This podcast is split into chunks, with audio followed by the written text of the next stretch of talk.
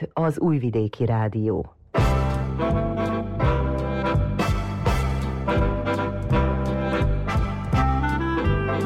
Mozaik.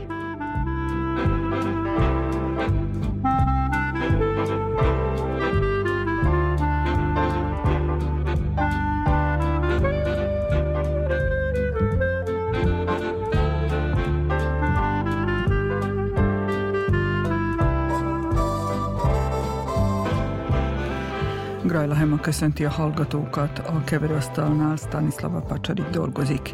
Az eheti műsort is szomorú hírrel kezdjük. Pénteken itt hagyott bennünket egy kedves arc, az Újvidéki Színház egykori színésznője, annó számtalan Tanya Színház előadás szereplője, a Színes Szilánkok Diák Színpad egyik alapító tagja, és az Újvidéki TV Aranykor című nyugdíjas műsorának állandó arca, Ábrahám Irén.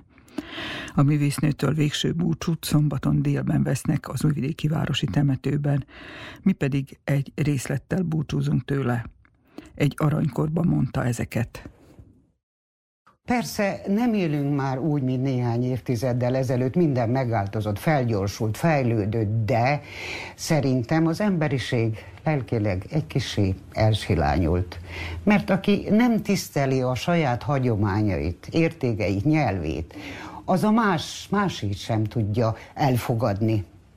Én az örök optimista világot egy nagy-nagy szép erdőnek képzelem el, ahol megférnek egymás mellett a különböző színű, fajtájú fák, és egy gyönyörű egységet alkotnak, a gyökereik összefonódnak. És hiszem, hogy mindenki így van ezzel, aki nem felejti el a hagyományait, a nyelvét, a kultúráját, bármerre sodorja is a szét.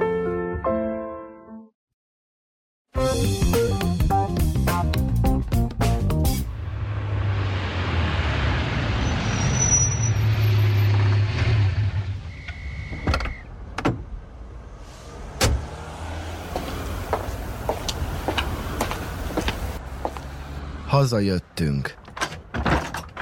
Itthon vagyunk.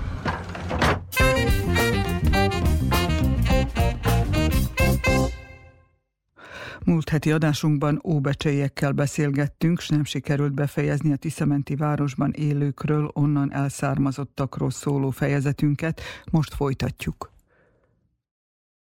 A mozgalmas élet sokszor meghatározza a tervek megvalósítását. Kis Imre Szerda Annával most éppen Topolyán beszélgetünk, de a téma Óbecse. 98 óta vagy topolyai lakos, addig az életed Becse felé húzott, ott vannak a gyökerek, onnan indultál, otthonról mit hoztál? A népzene szeretetét, a táncolást, a mulatást otthonról hoztam mindenképp, hiszen egy olyan családban nőttem föl, ahol nagyon sokat énekeltünk, szerettük a, azokat a rendezvényeket, ahol tánc van, ahol zene van, filmeket, bálakat, műsorokat, tehát kiskoromban nagyon sok ilyen helyre elvittek a szüleim, de hogy otthon is ez mindennapos dolog volt, vagy ha utaztunk, állandóan énekeltünk az autóba. Gyerekként az iskolában volt egy néptánscsoport, amit Kolozsi Pista bácsi vezetett, majd később Cseszák Julianna és László vezetésével működött néptánscsoport Óbecsén, ebben is táncoltam, abban az időben Lackó Illés volt a, a táncoktatónk, koreográfusunk. 14 éves koromban kapcsolódtam be a Batyú népzenei együttes életébe, tevékenységébe, és Velük nagyon sok helyen megfordultunk, nagyon sok olyan hatás ért, ami megerősítette bennem azt, hogy a néptánc, a népzene szeretete és annak tovább éltetése nagyon-nagyon fontos számunkra, és számomra is. Mérlegen volt-e az, hogy tánc vagy ének? Ez továbbra is egyforma erőbefektetéssel csinálom, és mind a kettőt nagyon-nagyon szeretem. Az éneklésnek az az előnye, hogy ezt akkor is lehet csinálni, hogyha az ember már idősebb korban van, hogyha esetleg az izületei már föladják a szolgálatot, ne adj Isten, és nem képes már mozogni vagy táncolni, énekelni még akkor is lehet bizonyíték erre a nagyon sok asszonykórus, ami tevékenykedik itt Vajdaságban is, és akikkel én is foglalkozom. Tehát énekeltem is rendszeresen 14 éves koromtól kezdve. Abban az időszakban a Petőfi Magyar Művelődési Kör ugyanolyan mozgalmas hely volt, mint manapság? Nem. A Petőfi Sándor Magyar Kultúrkör 1991-ben indult újra, népzenei szakosztály és néptánc szakosztály pedig 94-ben alakult. Te is tudas vagy abban.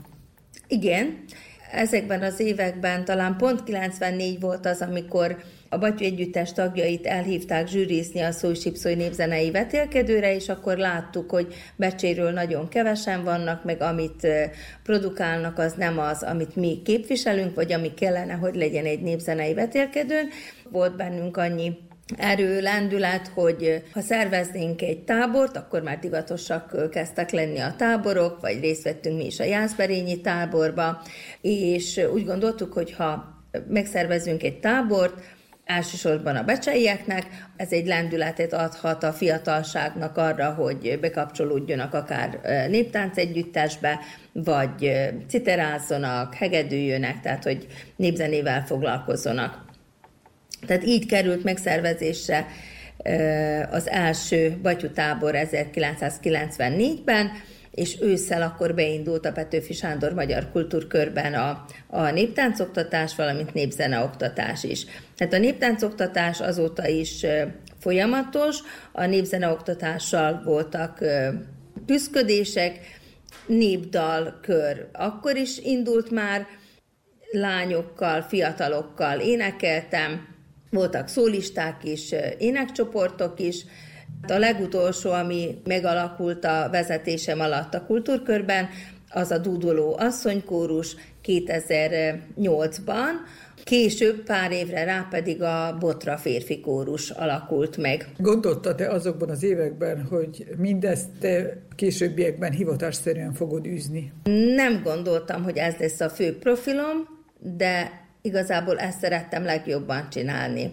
Tehát valóra váltak az álmaim. Valóra váltak az álmaim, mert voltak olyan, olyan álmaim még középiskolás koromban, hogy jó lenne Magyarországra menni, tanulni, néprajzot, tehát igazából ez vonzott leginkább. De aztán abban a szerencsés helyzetben voltam, hogy 2002-ben fölvételiztünk a Budapesti Táncművészeti Főiskolára, és akkor 2003-tól végeztük a tanulmányainkat Budapesten, úgyhogy 2008-ban szereztem néptáncpedagógusi diplomát a Budapesti Táncművészeti Főiskolán, amit szerencsénk volt honosítani is itthon, tehát ezzel a diplomával tudok dolgozni. Most főleg Topolyán és ott, ahova hívnak. Így van, hát elsősorban Topolyán tanítok néptáncot, de nagyon-nagyon sokáig, sok évig tanítottunk Óbecsén is, tehát 2018-9-ig, de ezen kívül Bácskos-útfalván, Bajsán, Gunarason, Csantavéren, tehát sokfelé megfordultunk a férjemmel együtt, házasságunk is igazából úgy jött létre, hogy a néptáncosként ismerkedtünk meg. Itt Topolyán volt egy néptáncoktatói képzés, ilyen C-kategóriás képzés, tehát magyarországi oktatókkal, ez 95-ben volt, és összegyűjtötték ugye azokat a fiatalokat, akik vajdaság szerte már foglalkoztak néptáncoktatással, de hogy szakképesítésünk legyen, vagy hogy minden olyan dolgot megtanuljunk, ami az oktatáshoz szükséges, tehát módszertant és táncanyagokat is tanultunk, néprajzi ismereteket, népzenei ismereteket szereztünk ezen a képzésen. Itt Topolyán hirdették meg ezt a képzést, és ide jelentkeztem én is, és akkor a párommal itt ismerkedtünk meg. És ebből lett egy közös élet és egy közös munka. Azóta már csak mondjuk azt, hogy vendégségbe jársz haza Óbecsére? Nem mondhatom azt, hogy vendégségben, mert dolgozni is járok tulajdonképpen, mert hogy a Dudoló énekcsoporttal most is rendszeresen dolgozunk, készülünk ugye az ünnepségre, valamint a Szelence énekcsoporttal is nagyon sokat dolgoztunk, velük készült egy CD is. Mostanában ritkábban jövünk össze, de a lányok nagyon szeretnek énekelni, úgyhogy ha van rá lehetőségünk, alkalmunk, akkor összejövünk. Nehéz volt-e megszokni Topolyát? Nem volt nehéz, nagyon könnyen befogadtak, és szerettem is itt Topolyán, mert egy, egy olyan közegbe kerültem be, akik ugyanúgy gondolkodtak, vagy hasonlóan gondolkodtak, mint én a népzenéről, a néptáncról, a, a népművészetről, és egy olyan csapathoz kapcsolódtam, akikkel könnyű volt együtt dolgozni. Idestova már ennek negyed évszázada, hogy itt vagy Topolyán. Becse, Óbecse azóta sokat változott? Én azt gondolom, hogy változott, de ami a fontos, hogy, hogy ott is van egy olyan közösség, aki tartja a lelket a, a magyarokban, tehát hogy a Petőfi Sándor Magyar Kultúrkör tényleg otthont ad, és föltételeket teremt arra, hogy, hogy működjönek a néptáncsoportok, hogy legyen népzeneoktatás, népdalkörök tevékenykedjenek, és hogy olyan rendezvények legyenek, ahol a magyarság megtalálja önmagát, és ahol az emberek kellemesen tudják magukat érezni, és kulturális programokon vegyenek részt. De ehhez kellenek, azok az, kellenek az emberek, akik elmennek ezeket a rendezvényeket megnézni, mert hogy nagyon sokszor az a tapasztalat, hogy hogy bele vannak lustulva az emberek abba, hogy elmenjenek egy-egy programba. Most ez nem csak becsére vonatkozik, úgy általánosságban mondom, hogy nagyon nehéz kimozdítani az embereket. El sokszor, igen, el vannak kényelmesedve. Itt Topolyán is sokszor hallom, hogy ja, itt Topolyán nem történik semmi. Nem igaz. Csak egyszerűen föl kell húzni a kabátot, és kinyitni az, a ház ajtaját, kimenni rajta, és elmenni arra helyre, ahol éppen van rendezvény, mert rengeteg rendezvény van. És ugyanígy Becsén is van számos rendezvény. Tisza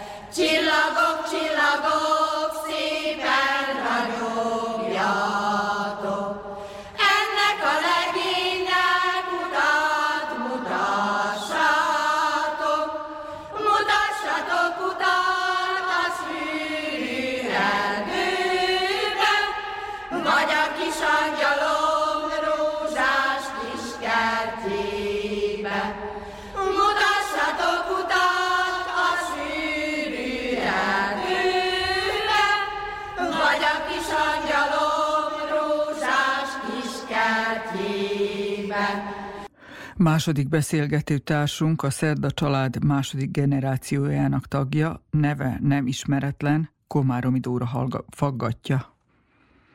Szerda Balást zenészként nem sokaknak kell bemutatni, hiszen Vajdaságban szinte mindenki ismeri a Fokos zenekart, viszont azt el kell még róla mondanunk, hogy tanárként is tevékenykedik Óbecsén, ugye latin, illetve történelemtanár. Mi az, ami vonzott annak idején a történelemben? Azt gondolom, hogy ez nem elválasztható attól, hogy ugye kiskoromtól kezdve népművészettel foglalkoztam. Ugye gyakorlatilag zenés családba születtem, édesapám és nagynéném tagjai voltak a Batyó Együttesnek, és gyakorlatilag amint járni tudtam, én is tagja lettem a Petőfi Sándor Magyar Kultúrkör táncegyüttesének, és gyakorlatilag a a múlt, a múltból való táplálkozás az végig áthatotta az életemet, és akkor bár egészen későn a középiskolás éveim végére kristályosodott ki bennem ez, hogy akkor én történelmet szeretnék tanulni. Viszont onnantól kezdve, hogy megszületett ez az elhatározás, gyakorlatilag nem volt, ami, ami eltérített volna, és akkor így esett a történelmre a választásom. És ugye, ha már felhoztad a latint, akkor a történelem tanszéken választani kellett egy klasszikus nyelvet, ami ugye ugorog lehetett, vagy latin, és mivel én a, az Óbecsei gimnázium diákja voltam, aminek most a tanára vagyok, akkor én már ugye két évig tanultam latint, és hát akkor így esett arra a választásom, tehát latin tanári ambícióim ugye nem voltak.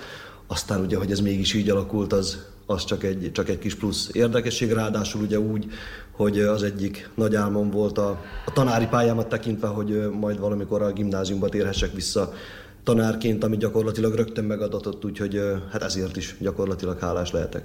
Szerinted beléd nevelték a zene és a történelem szeretetét, illetve a hagyományőrzés szeretetét, vagy pedig ez egy teljesen természetes dolog számodra? Hát én azt gondolom, hogy természetes dolog számomra, mivel belém nevelték. Tehát miután egy olyan közegben nőttem fel, ahol mindenki ezzel foglalkozott, különböző módokon, tehát ugye, ahogy mondtam, nem, nem elválasztható a, a, a nép hagyománya történelemtől, tehát hogy olyan szorosan képezik egymás részét, hogy akarva akaratlanul is, ha az ember az egyikkel foglalkozik, akkor ugye foglalkozik a másikkal is. Tehát ugye aki, aki népművészettel, néphagyományjal foglalkozik, az akarva akaratlan foglalkozik a történelemmel. És ugyanígy igaz ez visszafelé is. És miután egy ilyen közegből jövök, azt gondolom, hogy ez így, így teljesen egyértelmű volt számomra mindig, hogy valami ilyen irányba. Nagyon sokáig például magyar tanári ambícióim voltak, tehát hogy nagyon szerettem például a nyelvtant, úgyhogy nyelvésznek is készültem egy időben, vagy magyar tanárnak, de angolt is tanultam, és az is egész jól ment, úgyhogy angol tanárnak is készültem egy ideig. Valahogy ez a tanár, ez úgy, úgy, úgy mindig bennem volt, valamiért vonzott az a pálya. Tehát abban biztos voltam, hogy, hogy ugye emberekkel szeretnék dolgozni, és azt is mindig mondták rólam, hogy jó kommunikációs képességem van, a gyerekkoromban is sokat beszéltem már, hát ez lett belőle. Igen, és nem csak a tanársággal adsz valamit az embereknek, ugye, hanem a zenével is magával.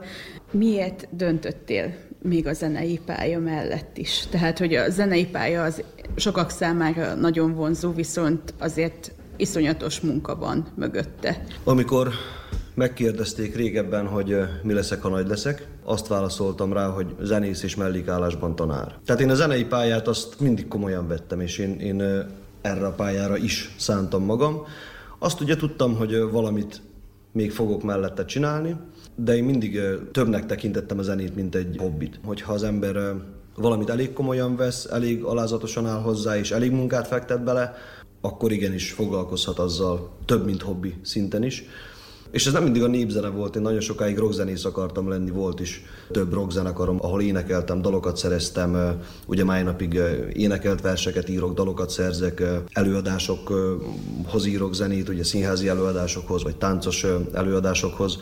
Úgyhogy én a zenét azt mindig az egyik, hanem a legkomolyabb hivatásomnak tekintettem, egyik se kell, hogy kizárja a másikat. És Vajdaságban szerinted milyen az együttműködés a zenekarok között, hiszen azért látjuk azt, hogy a Fokos zenekarnak is több együttessel van közös dala. Hál' Istennek ha most itt a, a, a népzenekarokra gondolok elsősorban, akkor egy egészen kézenfekvő példa, hogy ugye évről évre megszervezzük az Örökségünk, a Vajdasági Nagyzenekar koncertje elnevezésű rendezvényt itt a Petőfi Sándor Magyar Kultúrkörben, amelynek az a célja, hogy minden aktívan működő, működő vajdasági népzenekar itt lehessen és színpadra állhasson, de ez csak az egyik olyan rendezvény, ahol, ahol szinte mindannyian ott vagyunk. Még nagyon sok olyan rendezvény van, ahol, ahol nagyon sok zenekar működik együtt, Persze vannak zenekarok, akikkel többet dolgozunk együtt, szorosabb az együttműködésünk, de gyakorlatilag nincs két olyan zenekar Vajdaságban, és itt most nem feltétlenül a Fokosra gondolok, hanem bármelyik másik kettőre, akik ne dolgoztak volna már együtt egy vagy, vagy akár több alkalommal, úgyhogy azt gondolom, hogy ez az együttműködés, ez, ez nagyon jó. A zenekarral egyébként szinte az egész világot bejártátok már, mondhatjuk. Mégis mm, Óbecsén van egy ilyen pont, ahova mindig visszatérsz. Mit jelent számodra a város, és itt képzeled el a jövődet? Egyértelműen itt képzelem el a jövőmet, és számomra ez soha nem is volt igazán kérdés. Tehát, hogy gyakorlatilag majdnem, hogy azt mondhatom, hogy mindent ennek rendeltem alá, tehát én, én itthon akarok élni, és itthon akarok valamit alkotni, illetve az itthoni közösségnek szeretnék elsősorban a, a hasznára lenni. Az, hogy bejártuk a világot, az, az természetesen jó, és, és kell, és, és nagyon-nagyon jó érzés akár Amerikába elvinni a, a, a magyar népzenét, és látni ott azt az amerikai magyarokon, de egyébként nem csak a magyarokon, hanem, hanem amerikaiakon is, hogy, hogy tényleg van ebben a zenében egy olyan fajta energia, amit gyakorlatilag nemzeti hovatartozástól és kortól függetlenül mindenki a magáinak tud érezni. Tehát ez egy olyan fajta energiahordozó, ami mindenkit fel tud tölteni, és ami mindenkire hatást tud gyakorolni.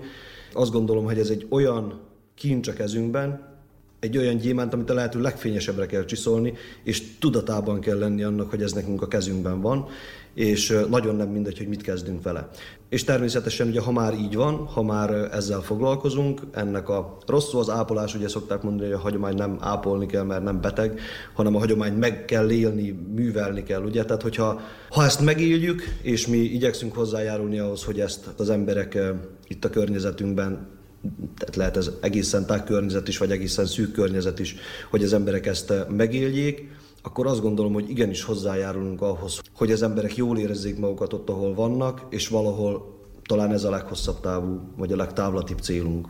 Mikor juhász legény voltam, a juhok után tanyászkodtam, esett rám az első, eső után pedig zöld mező, Babám szíve majd meghasadt, esett rám az eső, eső után pedig zöld mező.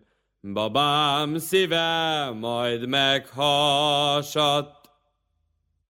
Ha kimegyek az erdőbe este,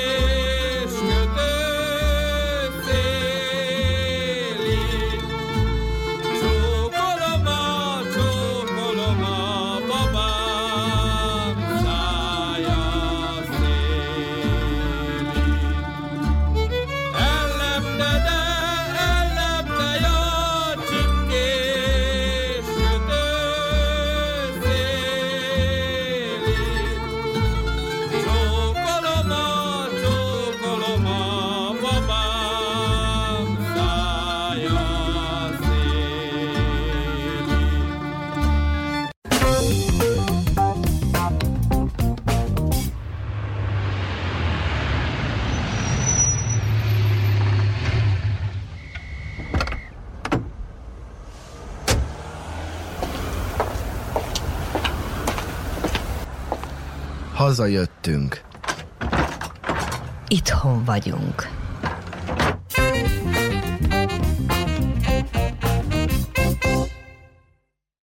Ezúttal Óbecséről.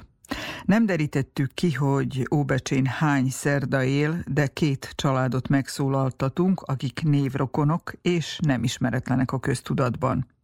Az első után következzen a második szerda család. Ebben az órában a családfő, majd a hírek után egyikük a második generációból. Szerda László még emlékezik erre az épületre, amikor még nem Petőfi Sándor magyar kultúrkörnek hívták, és ide járt fiatal legényként.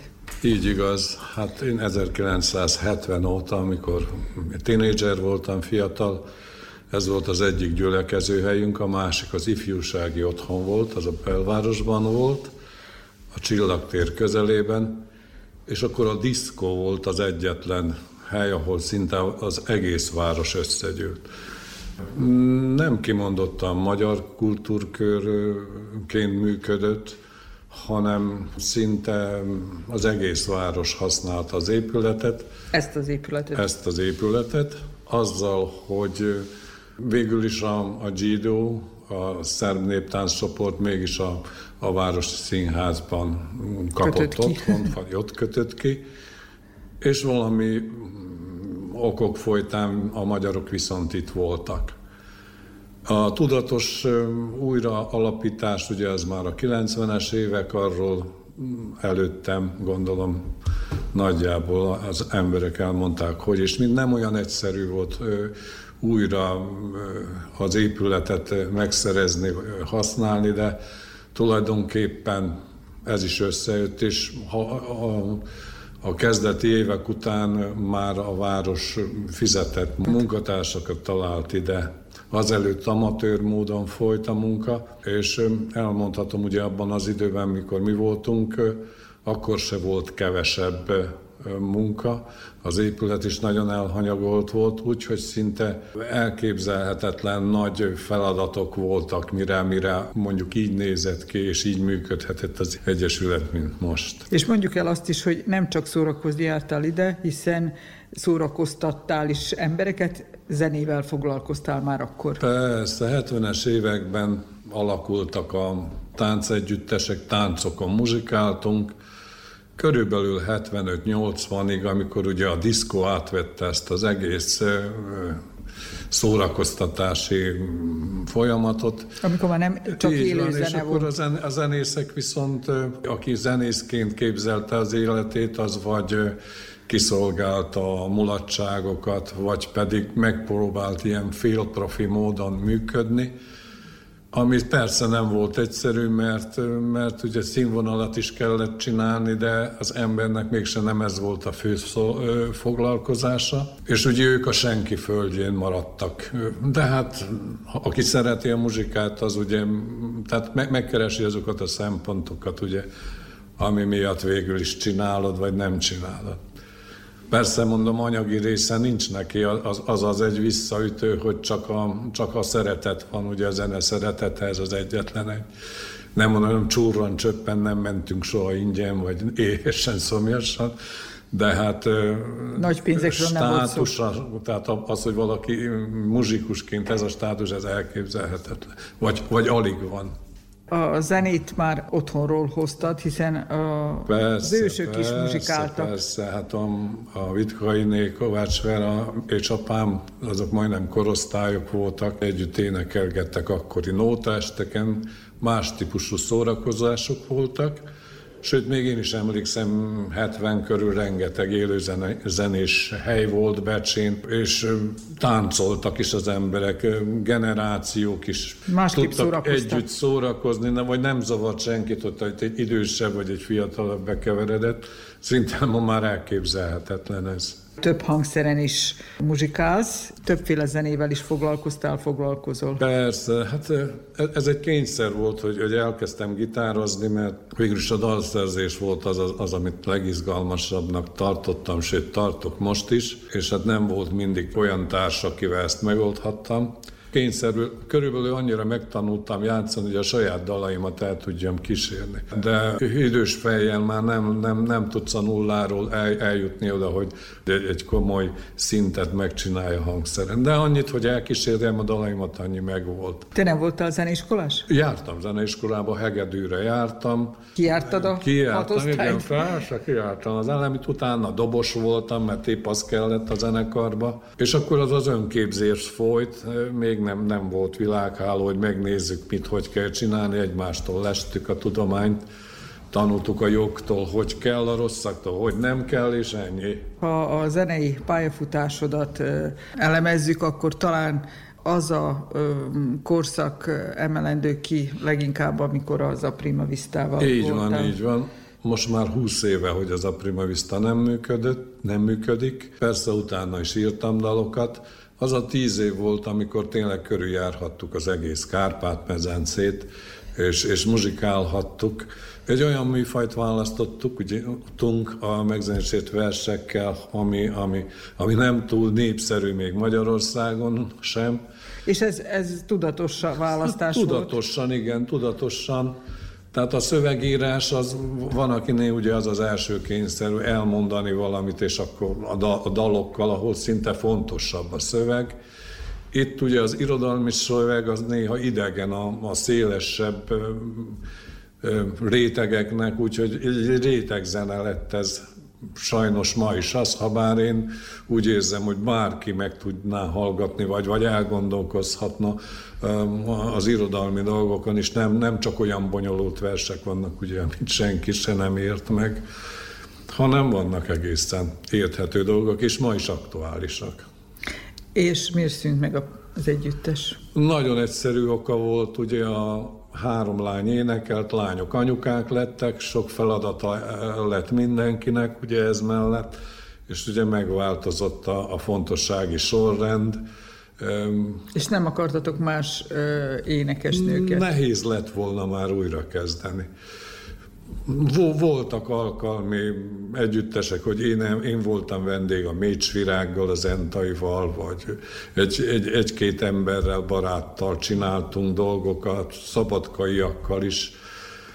De én mindig úgy vagyok, ha valami természetesen úgy alakul, akkor annak meg kell történni. Hát minden áron nem, nem kell, hogy megtörténjen semmi. Hogyha éppen, éppen most olyan az állapot, vagy a helyzet, hát akkor hagyom magam úszni az árral. És hogy ne csak a szórakozásról, a hobbiról, kedvenc időtöltésedről beszéljünk, valamiből meg is kell élni. Annak Igen. idején egyetemre iratkoztál. Így van. A város nem csábítottál. Hát nem. Visszajöttél a gyökerek így van, hívtak. Így, így van. Így van. Tehát, tehát már abban a fiatal koromban ugye evidens volt apámnak egyetlen fia voltam, tehát nem, nem tudtuk megbeszélni a testvérekkel, ki mit csináljon. És hát apám nem kényszerített, de valahogy a józanész, vagy, vagy még az se biztos. Mikor már a mezőgazdasági egyetemet választottam, utána már éreztem, hogy annak idején nem lehetett olyan könnyen ágról ágra ugrálni, tehát maradtam a szakmán belül, és hát ugyanúgy, mint minden szakmának, ennek is vannak jó és rossz oldalai. Ma már ugye tudom, de hát maradtam itt. A föld az másik ugye olyan dolog, ami az embert oda köti. Tehát ez, ez nem olyan, mint egy kézi szerszám, hogy bárhol tudok dolgozni. Ezt ha az ember csinálja, akkor a föld oda köti az embert. Ugyanúgy tudok embereket, akik kimentek külföldre traktort hajtani, olyat is, aki a gazdaságát itt eladta, máshol megcsinálta, de ez azért elég macerás dolog. Inkább ez a jellemző, amit mondok, hogy hát ugyanúgy, aki mondjuk állattal, jószággal dolgozik, minden napot kell lenni, ott nem lehet kivenni még a szabadságot sem. Ez a növénytermesztés egy kicsit lazább, de ugyanúgy, mint ahogy a politikus sem megy vendégmunkásnak sehova, ugyanúgy a mezőgazdaságot is nehéz implantálni máshol. Nem bántad meg? Én mindig hiszek abban, hogy nem véletlenül történnek a dolgok. Biztos, hogy ha másképp alakul, akkor, akkor is az embernek bele kell nyugodni. Úgy van, ahogy van, ahogy lehetett. hoztunk akkor egy döntést, akkor feleségemmel, és akkor ugye az mentén csináltuk a dolgainkat úgy, ahogy lehet. Persze lehetett volna minden jobban is, meg minden, úgy néha visszalapozunk, de hát hiába, ami elmúlt, elmúlt. A baráti körödből páran nem itt folytatták az életet akkor, amikor sokan, nagyon sokan elmentek. Persze. Ez megérződött Becsén, a becsei közéletben? Nagyon is, nagyon is. Tehát én nekem személy szerint borzasztó hiányzik az a, az, az, a, az a baráti kör, ami mondjuk megvolt, mert ugye mi már tudtunk egy olyan állapotot, ami előtte volt, és ami ut- utána jött. Persze a 90-es évekről beszélek, mondjuk rá a tíz család, vagy, vagy, vagy pár, aki, akikkel barátkoztunk, kettő az, aki itt maradt, nyolcan mentek ki. És ugye az akkor kimentek közül szinte mindenki kint maradt, nem volt divat az, ami most az az ingázás. Ugye hát az emberek várták, hogy vagy vége lesz a háborúnak, vagy nem. És az az elég jó elhúzódott. Tehát az a generáció maradt kint. Volt egy nagyon érdekes kis történet, hogy hogy Szeged környéki bálban azt mondja, volt egy egész nagy asztaltárság, aki nem csak becsei volt, hanem mind egy utcából való volt. Hát ez szerintem szépen mutatja azt, hogy, hogy hogy is van ez. Tehát nem, nem, nem pár emberről van szó, hanem borzasztó sok emberről. Aztán megint jött egy időszak, amikor szintén sokan elmentek, és még mindig mennek el. Három gyereketek van, mind a három itt van valahol a Vajdaságban. Ez, ez az ő döntésük volt, erőszakolni nem lehetett őket, nem, hogy maradjanak. persze, meg az se biztos, hogy így marad. Tehát mi nem, nem kényszerítettünk senkit, se nem tanácsoltunk semmit. Ha igen, akkor se fogadták volna el mindenki elég önfejű és csinálja a dolgait, ugye. És eh, ha azt kérdezem, hogy elégedettek a szülők a gyerekeikkel? Persze, Kreatív, persze. aktív gyerekekről van szó, akik már igen, felnőtt igen, sorban igen, vannak? teljes mértékben, igen, persze, sem, semmi bajunk nincs. Igaz, toleránsak is vagyunk, meg, meg hát persze, rendben van. Alapvető dolgok úgy vannak, ahogy, ahogy kellene, hogy legyen, úgy gondolom. Egyedül egyik se hajlik a mezőgazdaság felé. Hát olyan túlságosan nem kapkodnak utána, de ugye a mai helyzetben ez elég érthető is, hogy, hogy ne, nem egy olyan nagyon-nagyon kecs, jókkal kecsegtető szakmának tűnik. Persze van, aki jót csinálja. Ha az évjáratot nézzük, akkor már hivatalosan nyugdíjas vagy. Én egyébként is az vagyok, most már két éve, 57-es vagyok, nem titok, 66 éves. De még aktív vagy. Aktív vagyok, még aktív. Igaz, alapgázon, tehát amennyire tőlem telik, próbálom még csinálni egy kicsit. De talán a földet nem is lehet csak úgy ott hagyni. Nem, ezt, ezt ugye el is mondtam, hogy ezt, ezt nem lehet félretenni, újra kezdeni, ezt ugye egyszer átadod, akkor nincs tovább. És ez frissen tart, hogy van mit csinálni? Talán nem vagyok benne biztos, hogy frissen tart. Egy kicsit karban tartja, egy kicsit leépíti az embert is is. És ami a zenét illeti, ezen a téren mennyire vagy jelen? Még vannak-e terveid? Vannak, és még mind, mind, mindig, mindig van, ami látsba tud hozni. Úgy látszik, ezen a téren optimistább vagyok, mint a gazdaság terén. És ami a, a röghöz kötöttséget illeti, még csak egy megjegyzés vagy kérdés, majd meglátjuk, mi lesz belőle. Nem egyszer összefutottunk már Újvidéken színházba. Ez azt jelenti, Persze. hogy téged és párodat semmi nem akadályoz, hogyha valami érdekel benneteket, elmentek. Így van, így, így van. Szinte már ismerősként tudom a közönséget is, mert ugye minden helyen sajnos egy bizonyos, mit tudom én, ugyanazok az arcokat látom, és hát remélem, hogy egyre többet fogok látni, de nem csak az ismerősöket. Számotokra egy kiruccanás újvidékre vagy szabadkára per, nem gond? Persze, hát mondhatni, hogy ez, ez, ez, ez egy ilyen családi szórakozás.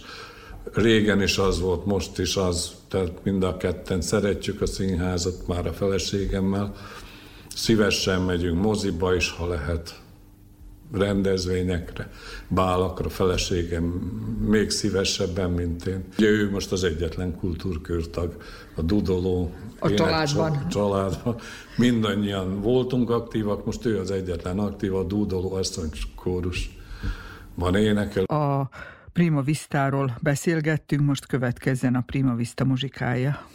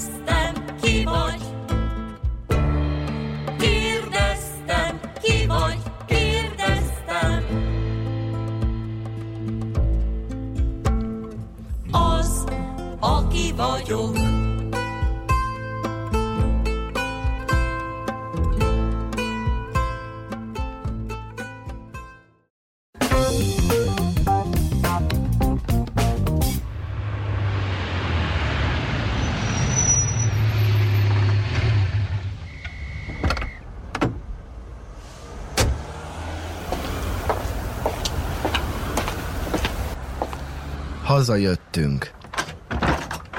Itthon vagyunk.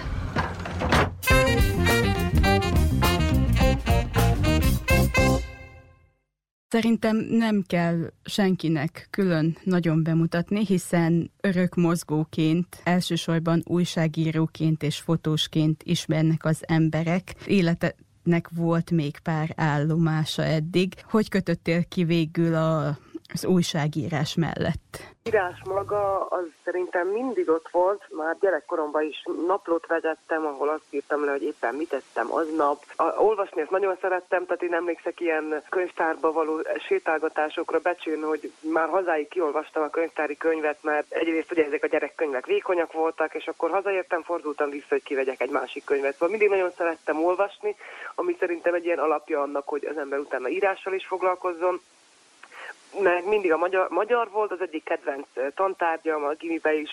Nagyon-nagyon szerettem az irodalomórákat, nagyon jó magyar tanárnőnk volt a Varnyi Ilona. Szerintem már akkor jól ment az írás, úgy éreztem, hogy ez nekem fekszik, és akkor valahogy Utána, amikor az egyetemen gondolkoztam, hogy mit is kellene beírni, az egyik opció magyar tanszék volt Újvidéken, a másik pedig ugye a szegedi kommunikáció szak és az angol szak. Úgyhogy három helyre felvételiztem, és akkor végül ilyen közös megegyezés alapján végül Szegeden kötöttem ki, és az egyetemen belül ugye nyilván volt elektronikus sajtó, volt rádiózás, tehát különböző szakirányokat lehetett választani, és ott is már inkább, inkább e felé tendáltam, hogy legyen akkor az újságírás. Hát és valahogy így kötöttem ki végül ott, ahol, ahol most vagyok.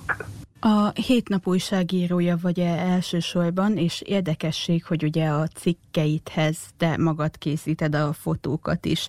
A fotók vagy a beszélgetések azok, amikkel többet meg lehet mutatni egy-egy alanyról? Igazából szerintem valahol a kettő játéka, vagy a kettő együtt kellene, hogy adjon egy olyan képet, ugye ezt szoktuk mondani akkor is, ha írásról van szó, hogy egy szép képet kaptunk valakiről, egy írás által, valahogy a kettőnek az összjátéka kell szerintem, hogy, hogy elmondja az alanyról azt, hogy ő kicsoda, milyen a habitusa, mondjuk azt, hogy ő milyen épp ezt a habitust lehet, hogy egy kicsit jobban talán át lehet adni a fotóval, ha, ha, ha olyan háttér elé állítjuk, vagy úgy állítjuk be, hogy az egy picit más, mint, mint az a megszokott és klasszikus. Nyilván azért a hét nap hasábjain se lehet ilyen nagyon-nagyon extrém és, és elvetemült fotókat uh, hozni, viszont azért én mindig igyekszek egy kicsit úgy megkomponálni a, a portréfotókat, hogy a, az, az hozzátegyen egy kicsit ahhoz, amiről beszélgettünk, vagy esetleg elmondjon egy plusz információt az alanyról. Én nagyon szeretem a portréfotózást egyébként, mert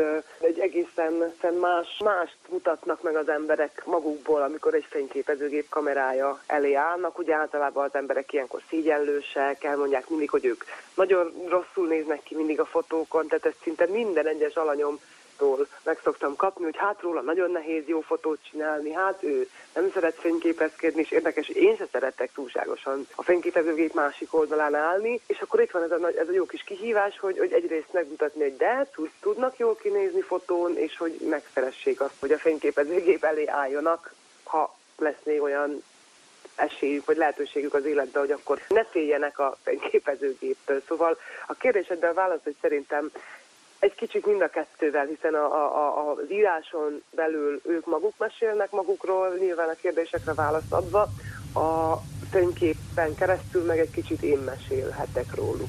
És szabadidődben akkor jut esetleg alkalmad ilyen egyedibb, extrémebb képeket csinálni, hogyha már azt mondtad, hogy az újságban nem mindig? Extremitás alatt én tényleg csak annyira gondolok, hogy mondjuk egy kicsit bohókásabb, vagy, vagy bolondosabb, tehát nem kell semmilyen, nem tudom hogy milyen extremitásra gondolni, de hát mégis azért egy, egy komoly heti lapról van szó, ahol azért nem lehet így el, elmukázni, elvicceskedni egy, egy portréfotót. Pár volt már erre is példa, azért be tudok csempészni néha kicsit ilyen bohókásabb képeket is. Hát igen, hogyha, hogyha mondjuk így saját szakára, vagy saját kecselésből készítek portréfotókat valakiről, akkor persze azért nagyobb a, hát nem is a szabadság, hanem azért ott tudunk kísérletezgetni, vagy ha barátnőket fotózok, akkor, akkor is megvan ez a játékosságnak, meg a kísérletezésnek a tere, nagyobb a tere, hiszen nincs úgymond olyan tétje, hogy, hogy, ne, hogy most x számú fotót le kell valahova adni, és azok ilyen és ilyenek kell, kell hogy legyenek, hanem átválthatjuk. Fekete-fehérbe tudunk kísérletezni vele, szóval egy kicsit jobban teret ad ennek a, a dolognak, igen, amikor mondjuk hobbiból vagy, vagy így saját kettelésből fotózok. Művészeti tevékenységed nem merül ki ennyiben. A színház is egy nagy szerelmed, és a kulisszák mögött is aktív vagy, illetve voltál, hiszen rendezőasszisztensként is sok darabban vettél részt. Szereted egyébként a vajdasági színházakat, vagy van-e valami különlegességük szerinted? Én ott nagyon szeretem a vajdasági színházakat, tehát mind, mind ugye négy színház vagy öt színházról, ha vajdasági magyar színházakról beszélünk, mindegyik egy másik, másmilyen szint hoz, hoz a vajdasági színházi életbe, vagy, a, vagy a, nevezhetjük ezt a régió színházi életének is. Ugye nagyon szeretem tényleg az Entaitól a Kosztolányi át a Népszínház, a Gyerekszínház, Újvidéki Színház előadásait. Van, ahova többet, el, többet járok, többet eljutok, több előadásra el tudok jutni, van, ahová kevesebb előadásra de próbálom nyomon követni tényleg a munkájukat, hogy az egész évad előadásait láthassam, mert azért így egy átfogóbb képet lehet ugye nyilván kapni. Különlegesek vagy nem különlegesek, hát ezt, ezt szerintem annyiban különlegesek nyilván, hogy egy magyar nyelvű színházat egy, egy szerb közegben művelni azért az nem annyira egyszerű, esetleg, mint mondjuk Magyarországon lehet.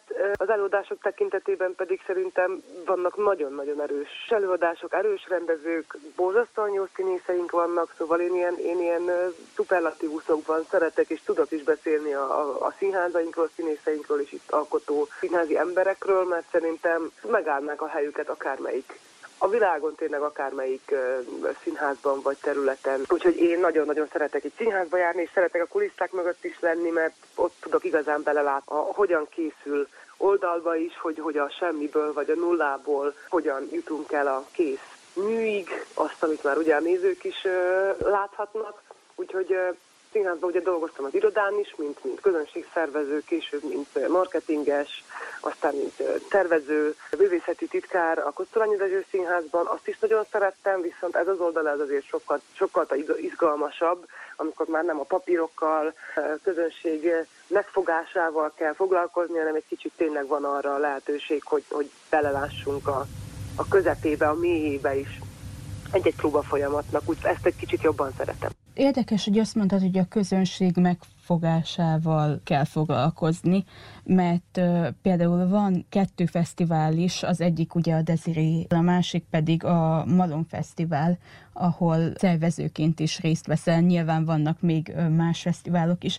Ezekre a fesztiválokra azért nem annyira nehéz közönséget bevonzani, és hogyan sikerült egyáltalán ebbe is belecsöppenned, gondolom, akkor így a színházi élet miatt? A Dezirébe abszolút, tehát ugye az még a kosztolányi időszakomban kezdődött el, hogy részt veszek a Deziré szervezésében, hát most már inkább ugye feliratozásokat szoktam vállalni, meg hát ami adódik, ami, ami kell, és amire, amire jut időm. Azt annak köszönhetem, de hát ez a minden mindennel összefügg dolog, ez egy kicsit az én életemben is elég jelen van, hogy miután már a Kosztolányi Színházban nem voltam állandó munkahelyen, valaki beajánlott Temesvárra, hogy asszisztensként esetleg kipróbálhatnám magam, hiszen beszélek két nyelvet. Úgy kerültem akkor a Kokám Mladenovics mellé először rendező asszisztensnek, szerintem az András, az Urbán András ajánlott oda, akkor ott Temesváron látták, hogy hogy dolgozom, megkértek, hogy ott a tesztfesztivál szervezésébe segítsek be, úgyhogy két-három fesztivál végig, végig vittünk, sokan, hát én csak egy kis szeglete voltam nyilván, de ott is benne voltam a szervezőségben. Akkor annak köszönhető, megismertem valakiket, akik, aminek következtében végül eljutottam Olaszországba, ott megint más, aki, aki segített Marokkóban az utazásunkat megszervezni, szóval hogy egy kicsit ez a, a, a személy, személyi tőke, vagy ezek a, ezek a vezák, szoktuk itt vajdaságban mondani, hogy, hogy, hogy ezek nagyon sokat segítenek szerintem az embernek, nekem legalábbis mindenképp. Így, így csöppentem bele a Deziré szervező brigádjába, és miután már nem voltam állandó munkatársa ugye a, a színháznak, azért a Dezirére is vissza-vissza járok minden évben igazából nem csak közönségként, hanem aktív részeseként, szervezőként, segítőként ott vagyok. A Valon Fesztivál az, az egy kicsit más sztori, az nem a színház, nem a színház hozta. Mi, mi találtuk ki ott néhányan Oromon egyszer lassan tíz évvel ezelőtt, amikor az asztalos tesóknál, az Eriknél és Kristófnál voltunk, ami után ez az egész kezdte kinőni magát, és lett belőle egy sokkal nagyobb volumenű rendezvény, fesztivál, de ott kezdődött el igazából az egész, és hát ez egy ilyen baráti társaság volt, mi baráti körünk akkoriban, Tamás és én, ugye Horváth Tamás és én, mi már akkor a játékok szervezésében is benne voltunk, én pár évet, Tamás többet, úgyhogy volt egy kis tapasztalatunk, akkor ott volt ugye Ónya Olá Dóri, aki már akkor nagyon-nagyon ügyesen vizualizálta a dolgokat, és ugye hát azt később a dizájnt, az egész dizájn, az egész vizuálja a fesztiválnak, az neki köszönhető. Tehát, hogy valahogy a baráti kör, vagy, vagy ez a szűkebb és tágabb baráti kör, ez olyan emberekből állt össze, akik mindenki máshoz ért, ugye Vigi Laci szuper pályázó, és, és minden egyéb hivatalos és fordítani való dolgot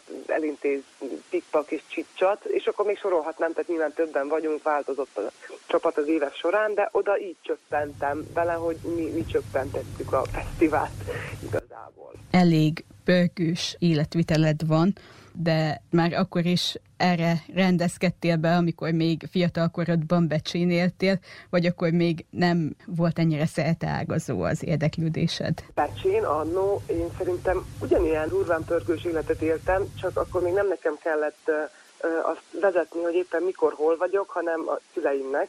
Tehát ugye a zeneiskolától kezdve, és akkor a zeneiskolán belül ugye nyilván szolfézsórák, zongoraórák, szerintem ilyen kis mini zenekar része is volt a zeneiskolás oktatásnak, ezek mind különböző időpontokban voltak, akkor hittan, akkor külön angolóra, akkor néptánc. Felej előtte még, vagy most ez nem tudom, hogy mennyire fette a kettő egymást, úszni jártam, vízilabdára jártam, és akkor persze a suli az nem az utolsó, de hát ott volt valahol.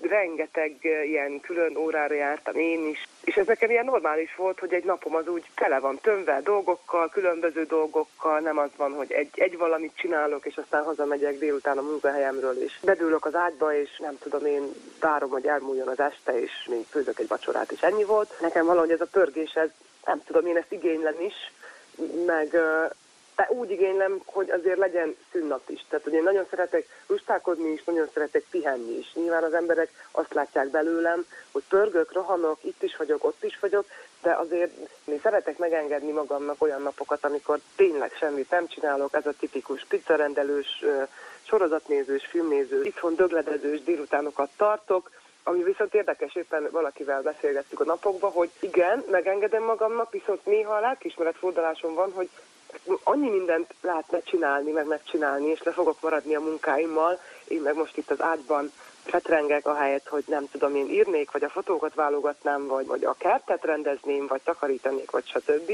Szóval ezen még dolgoznom kell, hogy amikor tényleg megengedem magamnak a pihit, akkor ne, ne kezdjek el saját magamnak generálni lelkiismeretfordulásokat. Szóval igen, mindig pörögtem, az egyetem alatt is mindig pörögtem, végig pörögtem, tehát felvettem ugye két szakot, aztán felvettem mellé még egy szakot, filmszakot, akkor elkezdett a tánc érdekelni, akkor beírtam egy OK és szimpati táncos képzést, amit az egyetem mellett három évig szintén végeztem és elvégeztem.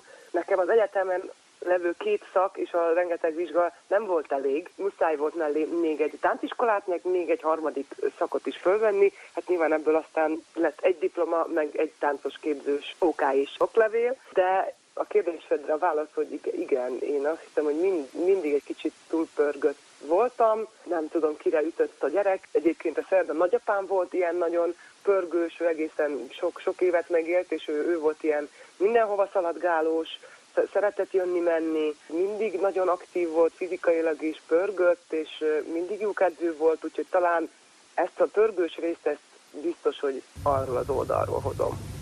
Szabadkát tartom most a bázisnak, de azért a szívem én mindig egy becsei lány vagyok, még ha a személyimben az is szerepel, hogy Szabadka, Szerda Zsófita hét nap újságíróját hallottuk, a folytatásban is maradunk a média világában, méghozzá olyanokkal, akik a becsei híreket továbbítják, követik. Újságíró kollégákkal folytatjuk a beszélgetést. Kancsár Izabella, a Magyar Szó munkatársa, ezen kívül a Becsei Újság szerkesztő csapatának egyik tagja, óbecsei születésű, jelenleg Törökbecsén él, illetve oda költözött, tehát hazajött erre a beszélgetésre Óbecsére, és mondhatjuk, hogy elég sokat jelen is van szülővárosában, hiszen a magyar szó Óbecsei tudósítója.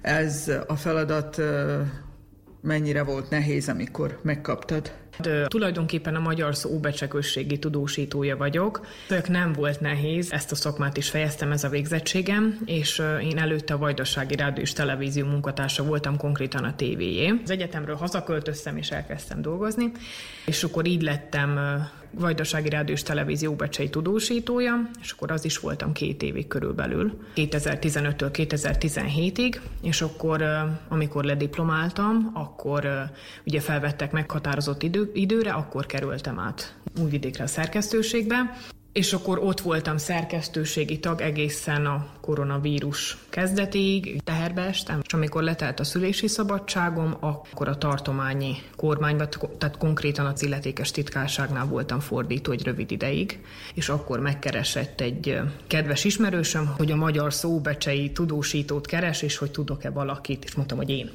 én akarok, izgultam, hogy milyen lesz újra a ringben. Aki szereti ezt a szakmát, hivatást végezni, csinálni, szívvel, lélekkel, én úgy gondolom magamról, hogy én így, így csinálom, így teszem, akkor de nem volt probléma. Meg volt az a lámpaláz, az még most is megvan, hogyha olyan a terep, attól függ, de, de tényleg nem. Kihívást láttam benne, kihívást most is látok benne, de nem okozott számomra nehézséget. És történnek itt a dolgok Igen, tehát nagyon sokan azt hiszik, hogy Óbecsén nem történik annyi minden. Hát elárulom, hogy ez nem igaz. Most már sajnos kevesebb a magyar ajkú, mint volt, de de vagyunk, vagyunk, és, és tényleg vannak események. Én a közélet rovatba írok, ami azt jelenti, hogy minden nap jóformán küldök anyagot, hogyha esemény van, akkor az, ha nincs esemény, akkor témát keresek. Tehát a helyiekről írok, de nem csak a helyieknek nyilván, hanem a magyar szolvasóinak. Hárman vagyunk jelenleg a csapatban, hárman írjuk ezt az, ezt az Óbecsei vidékét, tehát a becsei újságot úgymond.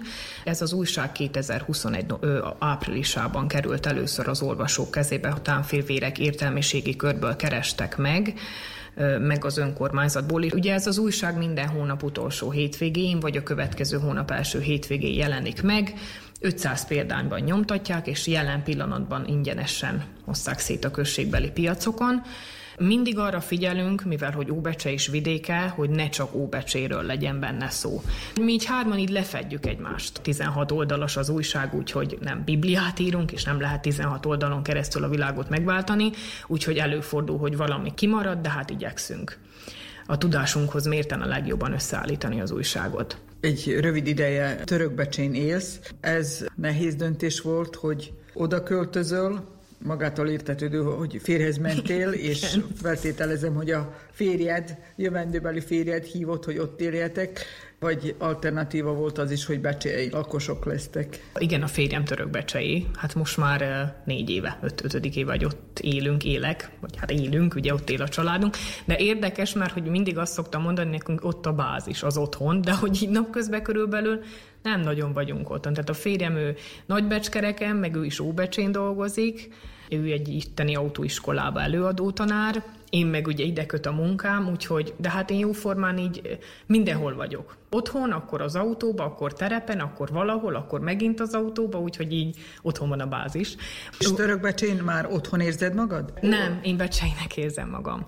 Tehát most ott vagyunk, ő eredetileg is ugye odavalós de, de mondta, hogy ha úgy hozza az élet, és ha szükség lesz rá, akkor van rá esély, hogy átköltözzünk Becsére, a Tisza másik oldalára. Én ezt nagyon szeretném, és ezt a férjem is tudja, de az a jó, hogy nem nagy távolság, tehát tényleg közel van egymáshoz a két Becse, 15-20 perc alatt, attól függ, hogy ugye hova megyek, de igen, én inkább becseinek vallom magam, meg az itteni közösségnek vagyok az aktív tagja. Tehát a szakmámnak köszönhetően is, meg magamból kifolyólag is ugye ide köt a családom, barátok, baráti körünk, rokonaink, vagy ami engem illet, úgyhogy én inkább itt érzem magam otthon. Megyeri Henriettával a rádióhallgatók folyamatosan találkozhatnak a, az Újvidéki Rádió hullámhosszain, és sorozatunk csókai állomásán is velünk volt, nem véletlenül, hiszen ő csókai, de idővel óbecsei lett, és most ezért invitáltuk meg ebbe a műsorba is, mert óbecsei lakosként van jelen a mindennapokban. Otthon érzed magad most már Óbecsén? Elmondhatom, hogy abszolút itthon érzem magam. Érdekes ez a kettősség, az itthon és az otthon kettősége, hiszen azt mondhatom, hogy ma itthon vagyok Óbecsén, de mindig otthon leszek Csókán is, hiszen az ember a szülőföldjét, a szülőfaluját mindig a szívében őrzi, és az számára az igazi itthon, de ugyanolyan érzésem van most jelenleg Óbecsével is, hiszen ö, itt találtam ö, föl magam, itt, itt ö, dolgozok, itt is ö, ismerkedtem meg új új emberekkel, új barátságokkal, ide köt a, egy részben ugye a munkám is, és azt mondhatom, hogy abszolút itthon érzem magam most már Óbecsén is. Emlegettünk az imént, te is tagja vagy annak a kis csapatnak, amely az Óbecsei újságot készíti havonta egyszer. Ez mennyire volt nehéz feladat, illetve gondolkodtál-e, amikor felajánlották, hogy csináld? Más a rádiós műfaj, és más a nyomtatott sajtó. Tehát természetesen voltak a kezdetben nehézségek, ugye hozzá vagyunk szokva mi rádiósok a rádiós formához, hogy hogyan állítunk össze egy szöveget, egy hosszabb riportot, Tehát a nyomtatott sajtónál ez teljesen más, hogy van. Tehát én úgy gondolom, hogy ebben most már belerázódtam. Elmondhatom, hogy idestova egy és fél éve vagyok tagja az Óbecse és Vidéke csapatjának. Nem vagyunk sokan, hároman szerkesztjük az újságot, és ez egy hatalmas nagy összmunka, egy csapatmunka, amit mi hónapról hónapra bemutatunk az újság által. Megvan, hogy kinek mi a feladata, milyen eseményekre járunk, nagyon jól meg tudjuk ezt szervezni, hogy, hogy ki miről ír, eseményekről, témákról, érdekes szakmákról, emberekről, sikertörténetekről.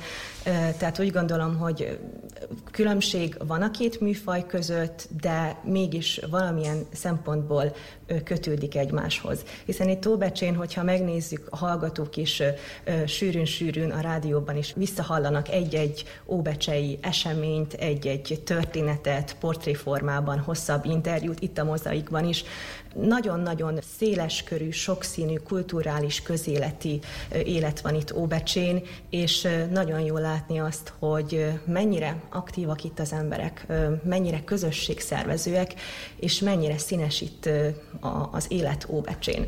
És volt-e már alkalmad látni azt, amikor osztogatják az újságot a piacon?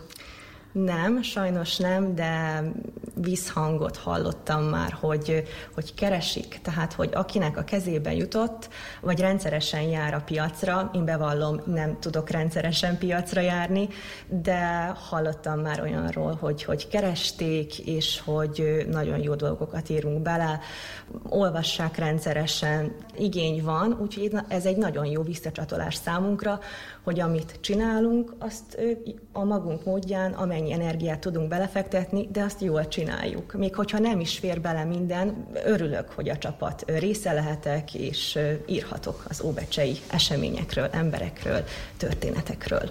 A Becsei újságot készítő csapat harmadik tagja Zórát Cservenyák Anetta, aki először rádiós lett, és utána kapcsolódott be az írott sajtó munkájába. Mennyire volt ez nagy váltás, illetve nehéz volt átállni? A rádiós szakmát is úgymond itt a rádióban tanultam, tehát én, én magyar tanszéket fejeztem, nem újságírói szakot végeztem, és amikor megkértek, hogy én is dolgozzak be, akkor kicsit meg voltam ijedve, mivel tudom, hogy a rádiós és az írott sajtó az nagyon messze áll. De nem is azt, hogy messze áll egymástól, de különböznek. Most így újságíróként is másként nézed az eseményeket, a történéseket Becsén? Tehát Becsén mindig is nagyon sok esemény történt, tényleg egy, egy olyan városról beszélünk, ami folyamatosan fejlődik, és ugye még régen az iskola szervezett nekünk különböző eseményeket, amikre ugye el tudtunk menni, így most újságírói szemmel még jobban belásom magam a dolgokba, és míg akkor ugye ilyen néző vagy hallgató szemmel mentem, most pedig szakmai szemmel nézem a dolgokat.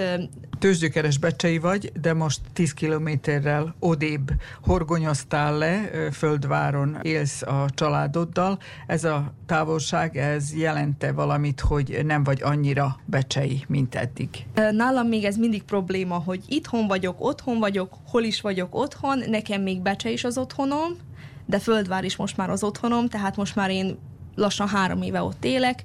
Most már úgy érzem, hogy, hogy ott is otthon tudok lenni. Megismerkedtem nagyon sok emberrel, jó kapcsolatot építettem ki. Elmegyek a boltba, és már, és már szomszédasszonynak hívnak, meg tehát tényleg a fontos a kapcsolattartás az emberekkel. Olyan szempontból nehezebb, hogy autózni kell folyamatosan. Szinte napi szinten járok át Becsére, főleg az események miatt is.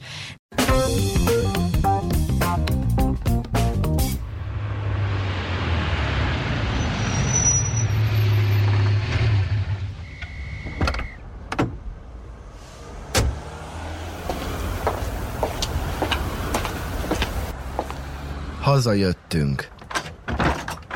Itthon vagyunk.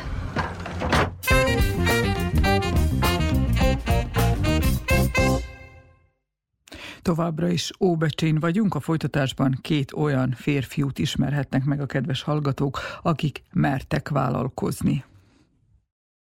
György Lászlóval folytatjuk, akit mindenki Schulz néven ismer. Honnan jött ez a név? Ez a név, ez igazából semmi rokon szemben nincsen ezzel kapcsolatban, csak kint születtem Németországban, és mikor hazajöttünk, akkor persze, hát az előtt nem voltunk tengeren, akkor sulival elmentem tengerbe, és hát magyarul alig tudtam szerbű egyáltalán, és egy olyan szobába kerültem, ahol csak szerbek voltak, és úgy értekeztünk, hogy rajzoltunk egymásnak, és hogy ő neki könnyebb legyen az én nevemet megjegyezni, elneveztek Schulznak, és ez 89-ben volt, azóta rám van ez ragadva. Hány évet éltetek egyébként Németországban? Én tíz évet, hát szüleim azok az előtt mentek ki, édesapám az majd 20 évet volt kint, édesanyám utána ment. Hány évbe tellett, ameddig magyarul rendesen megtanultál? Az igazából gyorsan ment, mert mondjuk tudtunk még magyarul, uh-huh. de mhm. azért mind, mind, mind, mind egy német kisiskolás, az németül beszéltem, németül gondolkoztam, németül számoltam, de hát azért néhány év alatt aztán az Persze meg a gyerekek agya olyan, mint a szivacsakor, gondolom. Így van, így van. Egy kicsit távolabb élsz most a várostól, ugye nem a város szívében. Miért esett arra a választás, hogy inkább a természet közelébe költözöl? Mondjuk a hazajövetelünknek az egyik nem mondanám, hogy oka, hanem vágya az volt, mivel szüleim abban az időben a ház mögött megvették egy tanyát, és mindig is szerettünk itthon. Tata, mama, jó szág ez az, ez gyereknek egy most látom a gyerekeken is úgy szintén, hogy ez egy élmény mindig nekik. És igazából mostan hát gyerekkor élményeimet élem. És ez a tanya ez egyébként egy rendkívül aktív hely, hiszen nem régiben volt ott egy pogányfesztivál is. ja, egy kontroversz fesztivál, mert hát itt sokan egy kicsit nincsenek a pogány fogalommal mhm. tisztában, és, és, és mondjuk a mi ős kereszténységünk is a pogányság dobozába van beletéve valami szinten, de hát voltam én itt sátánista és még Ku Klux Klános is, meg stb. Úgyhogy igazából ma már mókázok rajta, de viszont olyan, hogy igen, ősiességünket próbáljuk megmutatni Miért érezted fontosnak, hogy ezt így mások számára is? Tudni kell, hogy halok meg sajtokkal foglalkozom, és voltam egy ilyen hasonló rendezvényen, és muszáj mondanom, hogy minden jó mese úgy kezdődik, hogy berúgtunk. És így volt a tátossal, meg az akkori zenésszel is, az egy parázson járás után itókáztunk a standomnál, és ők említették ezt, hogy hát milyen jó volna ez valahol kint, meg, meg, meg, meg, meg egy tanyán, meg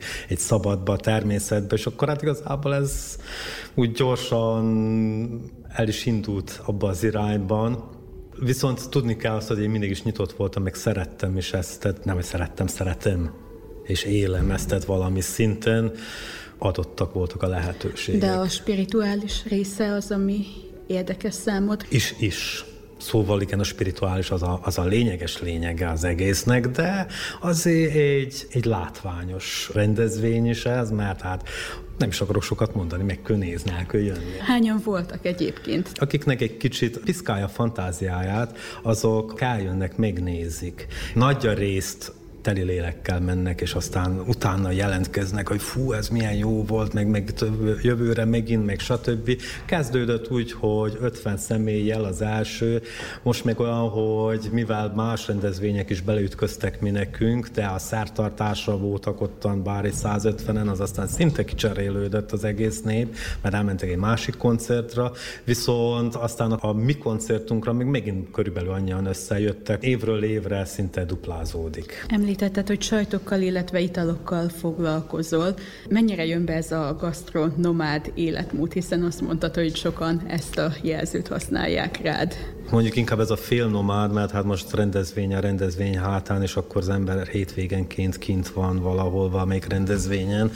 Hétköznap még hát a gyártás soron valami szinten csináljuk. Mindenki azt mondja, aki kóstolja, hogy érződik rajta, hogy szeretetből van csinálva.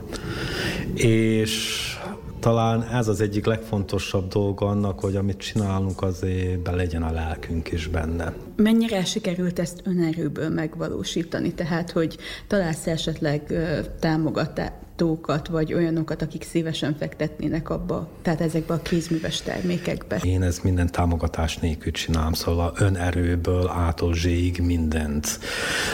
Van egy-két külföldi ajánlatom, akik kóstolják, meg szeretik az italaimat, és azok úgy mondjuk nagy pénzeket akarnának fektetni bele, de ez most egy kicsit még nyitott, még egyenlőre kérdés az, hogy ezt itt fogom-e meglétesíteni, vagy valahol külföldön. Amikor az óbecsei sikeres vállalkozókról kérdezősködtem, Kádas Csaba nevét említették azonnal, valószínűleg nem véletlenül. Kiderült, hogy a negyedik generációja a kőfaragó szakmában. Kérdés volt-e, amikor szakmát kellett választani, hogy Csabából mi lesz? Valójában a déd nagyapám, mint munkás dolgozott a, a ismert Weiner kőfaragónál, és utána ő kezdte nagyapámmal ezt a szakmát önállóan. Utána Tata, mikor nyugdíjba ment, apu vette át, utána, mikor apu nyugdíjba ment, én vettem át. De, Na most, de kérdés volt-e, hogy Csaba lehet-e valami más, mint ö, Valójában ebbe a szakmába belenőttem. Beleszületett. Beleszülettem, tehát amikor volt szabadidőm, ott voltam a mamáiknál, mert a műhely is ott volt, tehát állandóan kint sürögtem, forogtam ott a munkások közt, jöttem, mentem velük valójában. Ö, én befejeztem szakközépiskolát, mint féme, ö, fémesztergályos, de utána visszamentem a műhelybe dolgozni. Tehát nem volt téma, hogy valami más, csak befejeztem mégis, hogy valami középiskolám legyen. Tulajdonképpen ami... kőfaragónak tanulni nem is lehet. Nem lehet, mert valójában nincs iskola, nem létezik erre a szakma nálunk iskola, és valójában a fémes szakot befejeztem, mert ugye a gépeket valójában javítás, szerviz, tehát hogy mégis Ismerni valami kell. ismerkedés, tehát hogy, hogy legyen úgy, hogy én már önállóan 12 éve működtetem a céget. A szakma nálunk nem túl divatos, még mindig, vagy továbbra sem a fiatalok körében. Mindenki egyetemre szeretne járni. Közben nem biztos, hogy az az egyetem biztosítja a boldogulást, az elégedettséget az életben, és bármilyen szakmából meg lehet élni, és elégedett lehet az ember. Így van. Csak munka, munka, munka. Úgyhogy minden munka egyforma, tehát valaki mit szeret, valójában mindenhol dolgozni kell. Na most mindenki, aki, tehát hogy a kőfaragó szakma nehéz. Na most itt már minden korszerűsítve. Fizikailag is Fizikailag nehéz. valójában a terepmunka, ami, ami mondjuk rá nehéz, ott ugye nem lehet sok mindent géppel leemelni, vinni, hozni, de általában ha valami nehezebb dolog a terepen, akkor többen megyünk, könnyebb legyen. A műhelyben elég jó korszerűsítettünk mindent, tehát gépesítve, emelőkkel, mindent, tehát hogy, hogy valójában kevés az, amit kézi szerszámmal kell elvégezni. Pillanatnyilag öt munkással dolgoznak, és lehet-e fejlesztésről gondolkodni? Hát önállóan nagyon nehéz, esetleg, tehát ahol úgy lehet, amikor támogatások vannak. Tehát úgy lehet, de így, hogy önállóan, hogy félrerakjuk, hogy megkeresjük, elmegyünk, megveszünk, azt, azt nagyon nehéz. És él a lehetőséggel a támogatásokkal? Igen, tehát élek, ami van, megpróbálom, nem sikerül, megyünk tovább. Tehát erről szól az élet, úgyhogy ha, ha nem próbálom meg, akkor megbánom. Család? Három gyerekem van, van egy lányom, az harmadik középiskolás, a fiam az hetedik általános iskolás, a legkisebbik, az szintén kislány, ő most végzős az oldalban. És lehet-e már sejteni, hogy lesz-e utód a szakmában? Úgy néz ki, de kivárjuk a végét, tehát a fiam érdekli minden, ahogy van szabad ideje, jön, ott van, apa mit segítsek, ad majd én, majd mutasd, tehát ott van. Tehát Nyár... nincsenek elkényeztetve a gyerekek? Nincsenek. Nyári szünetben a fiam ott volt, ő azt akart jönni dolgozni. Reggel jött velem, amikor én mentem haza, akkor jött, tehát kapott egy kis zseppészt, hogy lássa, hogy mit, vala, ö, tehát, hogy mindené az életben meg kell dolgozni, nem úgy van, hogy bedobják az ablakon. Kisvállalkozóknak mennyire nehéz manapság Szerbiában? Puh, vegyes az egész, tehát ugye, mint ahogy mondják, a vállalkozónak a legkönnyebb. Tehát én mindenkinek azt mondjam, próbálja meg, és akkor mondja. Tehát ott kell lenni mindenhol, mindenhol próbálkozni kell. Átmegy a munka, átmegy, néhon. Van-e munkaidő? Munkaidő papíron van, de emi nincs, tehát ami a munkaidőnket illeti, tehát hattól dolgozunk négyig, de amikor én általában ott van, hogy 5 óra, 6 óra előtt nem érek haza. Tehát a munkahely és az otthon nem egy helyen nem, vannak? Nem. Azt úgy is céloztam, hogy azért ne egy helyen legyen, mert még nem pakoltunk be a az új családi házba, addig ott laktunk abba a kisebb házba, még ugye hároman voltunk, négy, még a gyerekek kicsik voltak, tehát ott szabad időm nem volt. Tehát vasárnap leütem ebédőni, csöngetnek, csak mert tudják, hogy itt vagyok, csak egy kérdés, két kérdés, tehát nem volt családi élet. Tudni kell becsukni az ajtót. É, igen, én meg sajnos olyan vagyok, hogy nem tudok nemet mondani, tehát hogy van sokszor, hogy hazamegyek ebédelni, csörög a telefon, fiúk hívnak, főnök, jöttek, jó, mindjárt ott hagyom az ebédet, például az autóba, visszamegyek, csak hogy az ügyfélnek, hogy eleget tegyek. Megint azt mondom, lehet, hogy visszamegyek hiába, de lehet nem. Itt ülünk a Petőfi Sándor Magyar Kultúrkörben. Ez a hely mennyire ismerős a család számára? Hát elég ismerős mert valójában mind a három, mind a három gyerekem néptáncol. Heti szinten, tehát itt vagyunk két alkalommal, tehát mindkét, jó, most már a kicsit a, a legkisebbik az idén kezdett járni, valójában tavaly, úgyhogy őt még hozzuk, de a, a középső a fiú, ő már egyedül jön, a lány, mikor hazajön Újvidékről középiskolából, akkor ő itt van valójában egész hétvégén próbák, táncpróbákon. Tehát otthonos hely. Így van. Így van, családbarát. És ha már hazajöttünk, itthon vagyunk a sorozat címe, legyen az utolsó beszélgetésnek az a címe, hogy mindenhol jó, de a legjobb otthon. A beszélgetést Bognár Renátával folytatjuk, aki tanítónőként dolgozik az általános iskolában, másodikosaid vannak. Milyen, milyenek a másodikosok?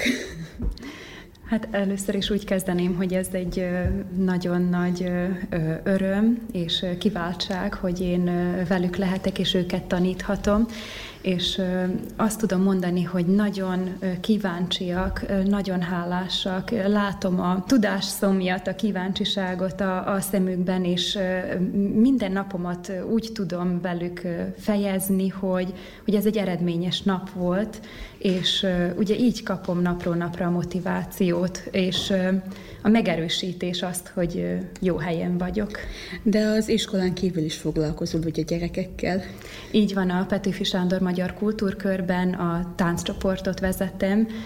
Igazából egy hosszabb szünet után ugye visszacsöppentem a, a régi környezetbe, ahol hát több mint 15 évig voltam. És milyen táncokat oktatsz nekik?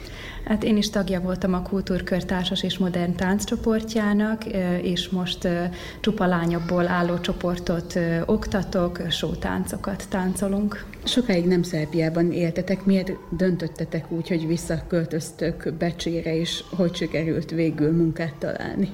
Hát ha fogalmazhatok így, akkor ugye akkor még annyira fiatalok voltunk, hogy úgy gondolkoztunk, hogy még előttünk áll az élet, és hogy miért ne próbálnánk meg máshol. Olyan célok lebegtek előttünk, hogy szerettük volna beutazni ugye a világot, tehát minél többet látni. Úgy éreztük akkor, hogy erre csak úgy van lehetőségünk, hogyha először máshol próbálunk szerencsét, és így takarítunk meg pénzt, és hogy így, így több lehetőségünk van. Szerencsésnek mondhatom magam, hogy ez sikerült is, de mindig is ott lebegett előttünk az a cél, hogy ide visszatérjünk, tehát ez tényleg csak egy átmeneti állapot volt. Németországba éltetek, akkor mivel foglalkoztatok? Én így úgy fogalmaznék, hogy mellékmunkaként táncot oktattam. Úgy kezdtem a kinti karriert, vagyis a megélhetést, hogy kisgyerekekre vigyáztam, de hát ez ugye nem volt elég, és akkor kiegészítettem a, keresetemet kereskedőként, egy, egy nagy szupermarketban kezdtem el dolgozni. Éreztél -e egyébként bármilyen nyelvi határt? Tehát, hogy közrejátszott a nyelv abban, hogy végül vissza értetek Szerbiába? Igen, mindenképp én mindig is azt mondtam, hogy ha csak azzal leszek gazdagabb, hogy még egy nyelvet megtanulok, akkor már ugye jól jártam, de mm, hazudnék, hogyha nem éreztem volna azt, hogy egy másik nyelven érvényesülni nagyon nehéz, és egyszerűen nem is éreztem magam teljes értékű embernek. Úgy éreztem, hogy nem érek ugyanannyit, mint amikor magyarul fejezhetem ki magam. És most ugye visszatértetek Szerbiába. Miért döntöttetek úgy, és megtaláltátok-e most így a boldogulásotokat a családdal? Mondanám, hogy ez elég friss élmény, ugyanis az év elején tértünk csak vissza.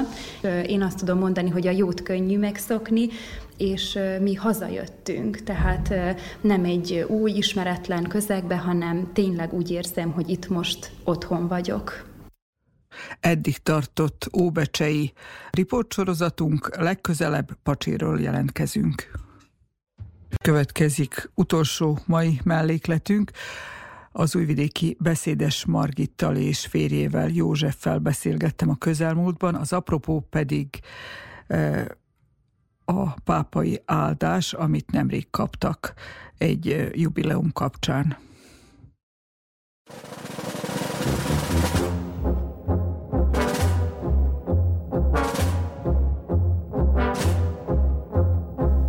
Igazmesék. Innen, onnan.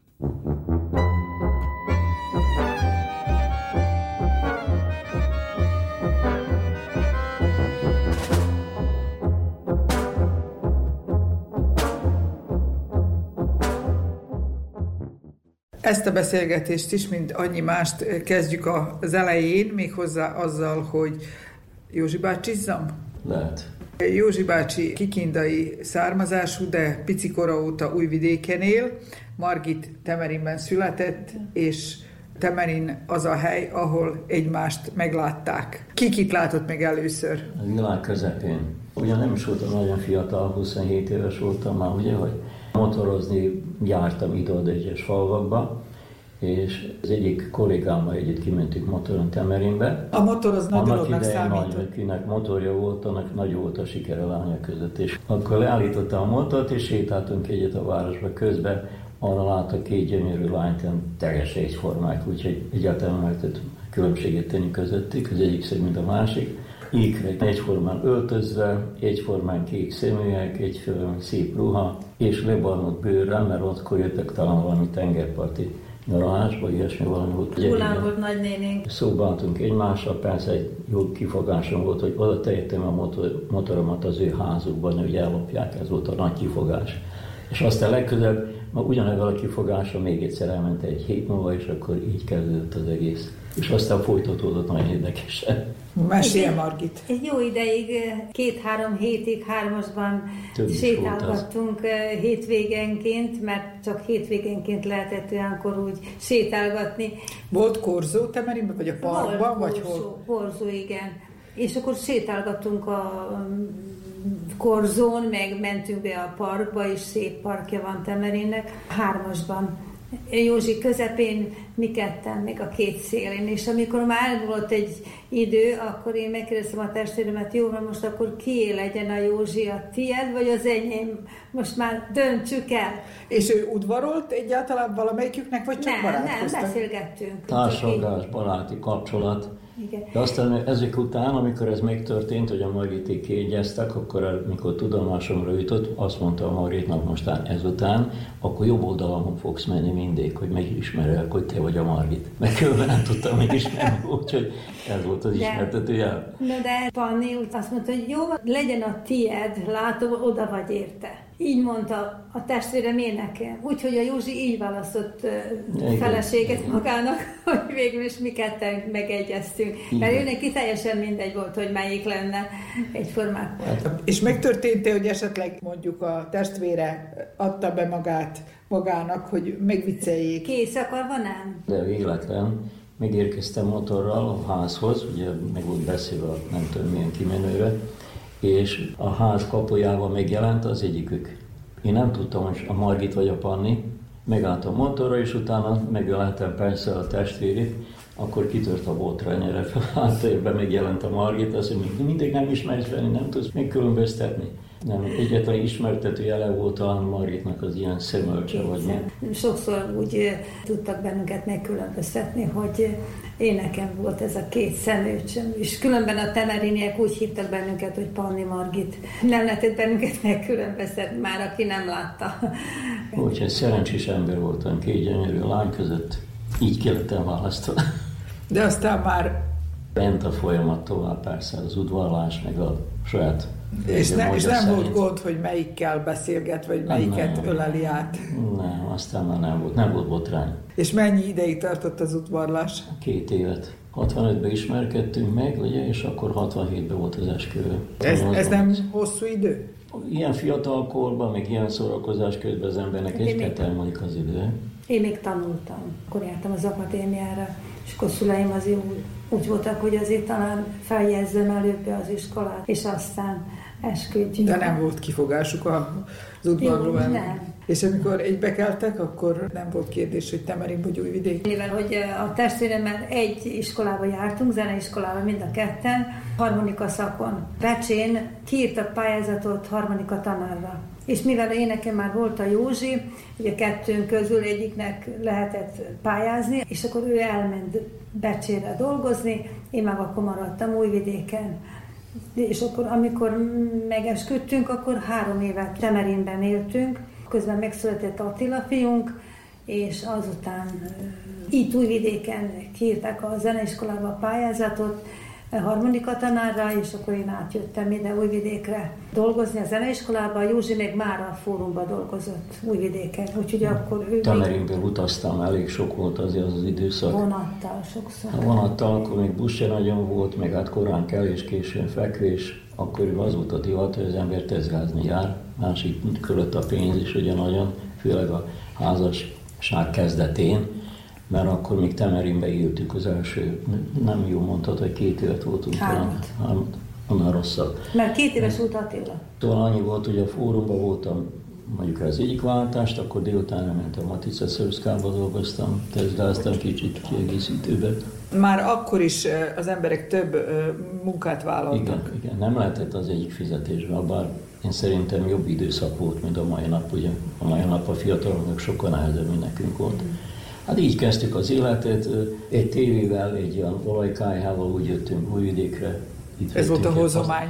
Ez volt a hozomány, igen, mi bicikli, és aztán vettünk ilyen öreg használt bútort. És, és mi lett a motorral? Aztán végül az el lett adva, mert egy kellett a pénz másra. Azt a házat, amit rendeztünk, kis kölcsön, kis ez, kis az, belement a motornak a zár. Aztán később érdekes dolgot a motorra, hosszú éveken keresztül vittem egy újságcikket be a magyar szóba, és rám kérdezett az újságíró, már nem tudom pontosan nevét, azt mondja, te vagy ez a beszédes jó? Mondom, igen, mondom, miért? Azt mondja, te tudod, hogy én vettem meg a te motorodat, ez egy húsz évre rá történt meg.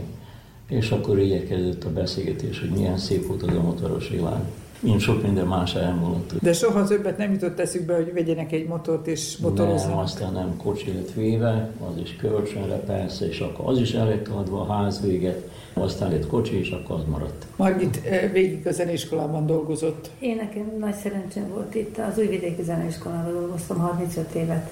Egy helyen elkezdtem, és onnét mentem nyugdíjba. Ez egy ideális dolog. A mai világban látom én, hogy az ilyen kollégánők, hogy miket dolgoznak erre, arra, amarra. Ennyi, ott annyi óra, ide-oda utazgatnak. Én egy olyan állandó munkahelyen voltam, teljes biztonságban. Igaz, hogy a zeniskolában sokkal több évet töltött el, mint ahány éve vezeti a kapisztrán kórust, de azt hiszem, hogy leginkább erről vált ismerték. Igen, hát az úgy volt, hogy a bombázás alatt. A 99-es évről van szó. Igen, amikor, amikor az iskolában voltak ilyen szünet, nem dolgoztak az iskolák, és akkor én... Kényszer szünet. Kényszer szünet volt, de én már itten a templomba orgonáltam a miséken, és akkor láttam ezeket a hittanosokat ott a templomban úgy bámészkodnak, a, unatkoznak tulajdonképpen a gyerekek, és hogy ne unatkozzanak annyira, akkor úgy eszembe jutott, hogy összehívom őket, és akkor énekelgessünk egy kicsikét, jobban múlik az idő. Na így kezdődött a kapisztrán kórus, akkor jöttek is, előbb van 7-8-9 gyerek, aztán a Károlycsának jutott eszébe, hogy lehetne ebből egy kis kórus is, Na és akkor meghirdettük a ki jönne még, és akkor így kereszkezett először gyermekkórus, akkor azok nőtek, nőtek, hozzájöttek újak, egyszer csak azt vettük észre, hogy már akkorák, hogy már nem lehet a gyerek, gyerekkórusnak nevezni őket, hanem akkor... Át kell keresztelni ifjúságévá. Ifjúságévá, igen. Akkor Újvidék, mivel hogy ilyen egyetemi város, nagyon sok egyetemista Újvidékre jött Vajdaságból minden felülről, és akkor megszólítottam őket, van, aki egyedül magától jött, és akkor ilyen így lett a kórus. Beleszóljak egy kicsit. Zentagonorason kezdtétek az igazi kórus életet végül is. Az volt, hogy én az Agapiba dolgoztam, akkor már 35 évekkel dolgoztam a fórumba, és utána átjöttem az Agapéba. Én hordtam szét a hitéletet, meg sokszor mentem a kombit hajtottam, és egy alkalom az Entagonarasi atya azt mondja, milyen kórus, tényleg, hát akkor mi nem hozzák el? Elvittük az Entagonarasra, akkor volt az ezes csengő divatos nagyon. Gyerekek még 7-8 évesek voltak, ott volt az első fölépésük, mindjárt aranypaketot kaptak, első díjat nyertek. Most közbeszólok, a, az ezüstcsengő, ez ilyen gyermekkórus fesztivál volt. Amikor mi elkerültünk arra a fesztiválra, akkor ott első díjat kaptuk, akkor a szárnyakat kaptunk, hogy hú, hát akkor mi most milyen jók vagyunk, és akkor ez kellett egy lökés, hogy azt Pár évig kaptatok, és mindig az első díjasok voltatok. Ja, Pár igen, de aztán utána igen, megszűnt az, hogy díjazzák, hanem csak... Szemle jellegű. Igen, szemle jellegű lett, igen. Még dolgoztak akkor, amikor létrejött a kórus. Igen. Persze. És az azt jelenti, hogy folyamatosan kellett törődni a kórus életével, meg igen, próbáival, fellépéseivel, ja, igen, meg igen. a munkára járni. Igen, igen, igen. Sőt, akkoriban ugye az Attila fiúnk baleset után kerekes székes lett, úgyhogy az egy ráadás volt a munkára, kötelességre, viszont a Marit jobban szerette a kórust, mint a, a munkahelyét. Alig várta, hogy ott befejezze, mert ő megy a kórusra. Jobban szerettem én az éneket, mint a, mint a hangszert. Még mai napig is úgy vagyok, hogy amikor zújaimmal kell valamit, akkor valahogy nem vagyok biztos. De az ének az, az, az megy. Hát igen, a ház tele van énekkel, ez a jó, most is. És ha nem lett volna a, a, a másik oldalról a segítség, a, Gondolja az én munkámat a igen, mellett? Igen, akkor olyan könnyen ment volna Hát vannak olyan nem, kórusok, nem, akik, nem. akiknek meg, szóval megvannak egy ilyen nélkül, mint én, de én nem mondom, hogy sokat segítek, de segítek. Nem, hogy tudom. Én, én azt mondom, hogy ő nélküle nem lett volna. Én egyedül nem bírtam volna. Én mindig azt mondtam, én csak énekelek, csak énekel. A többit mindent. Hát és mondja, nagyon sok intézi való van, hát. nagyon sok. Úgyhogy akkor már mondták is, hogy ő a menedzser, a fizetetlen menedzser. Pénztelen. És, és fuvarozó, és egyéb. És minden, igen, igen, még a... Évekig a kombival vittem őket, sőt Budapestre is úgy mentünk el, hogy még akkor olyan kicsi volt a kórus, ugye nyolc tag, mi ketten, és akkor a kombival. Sokáig volt ez így. Aztán utána igényeltünk még egy kombit, úgyhogy sofőrrel együtt segítettek nekünk. És aztán még már a buszok, amikor akadt, hogy valaki kifizesse buszt, mert azért se zsebbé nem igen volt azért lehetőség. De túléltük a 25 évet, nem sokára, jövőre lesz áprilisban 25. év.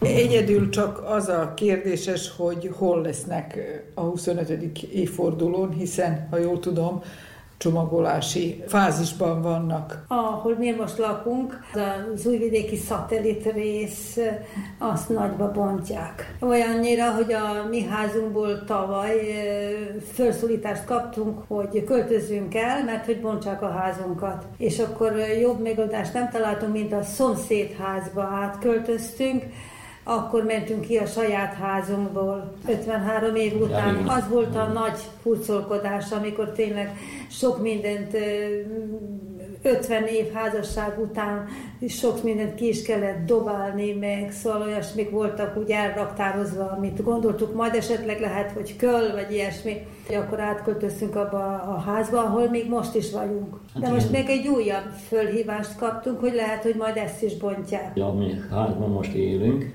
nem albélők vagyunk, hanem ennek a háznak a tulajdonosa Svájcba él, és engemet kértek meg, hogy vezessek gondot erről a házról, fizetem a számlákat, kaszáltam a füvet, rendeztem. A...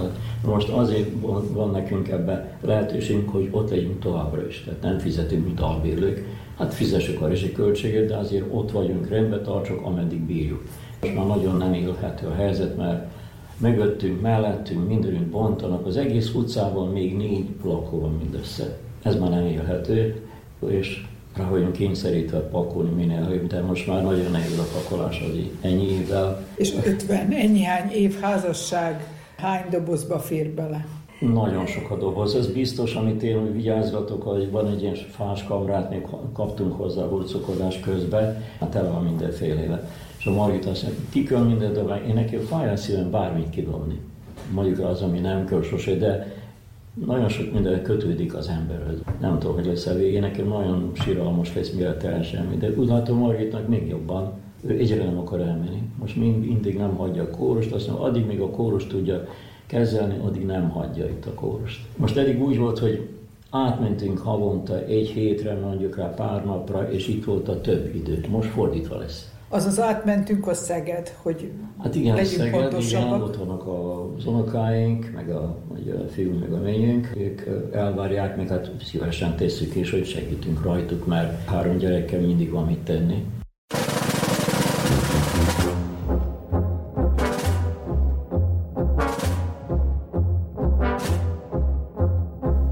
Igazmesék. Innen, onnan.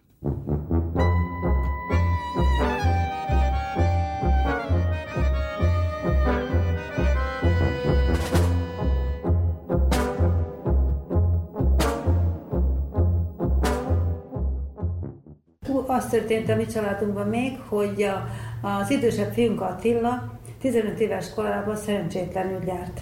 Dunába ugrás közben eltört a nyakcsigójája, és tolókocsiba került. 17 évig volt úgy tolókocsiban, közben meg befejezte a középiskolát is, meg az egyetemet, és a magyar tanszéken lediplomázott, és mint újságíró dolgozott.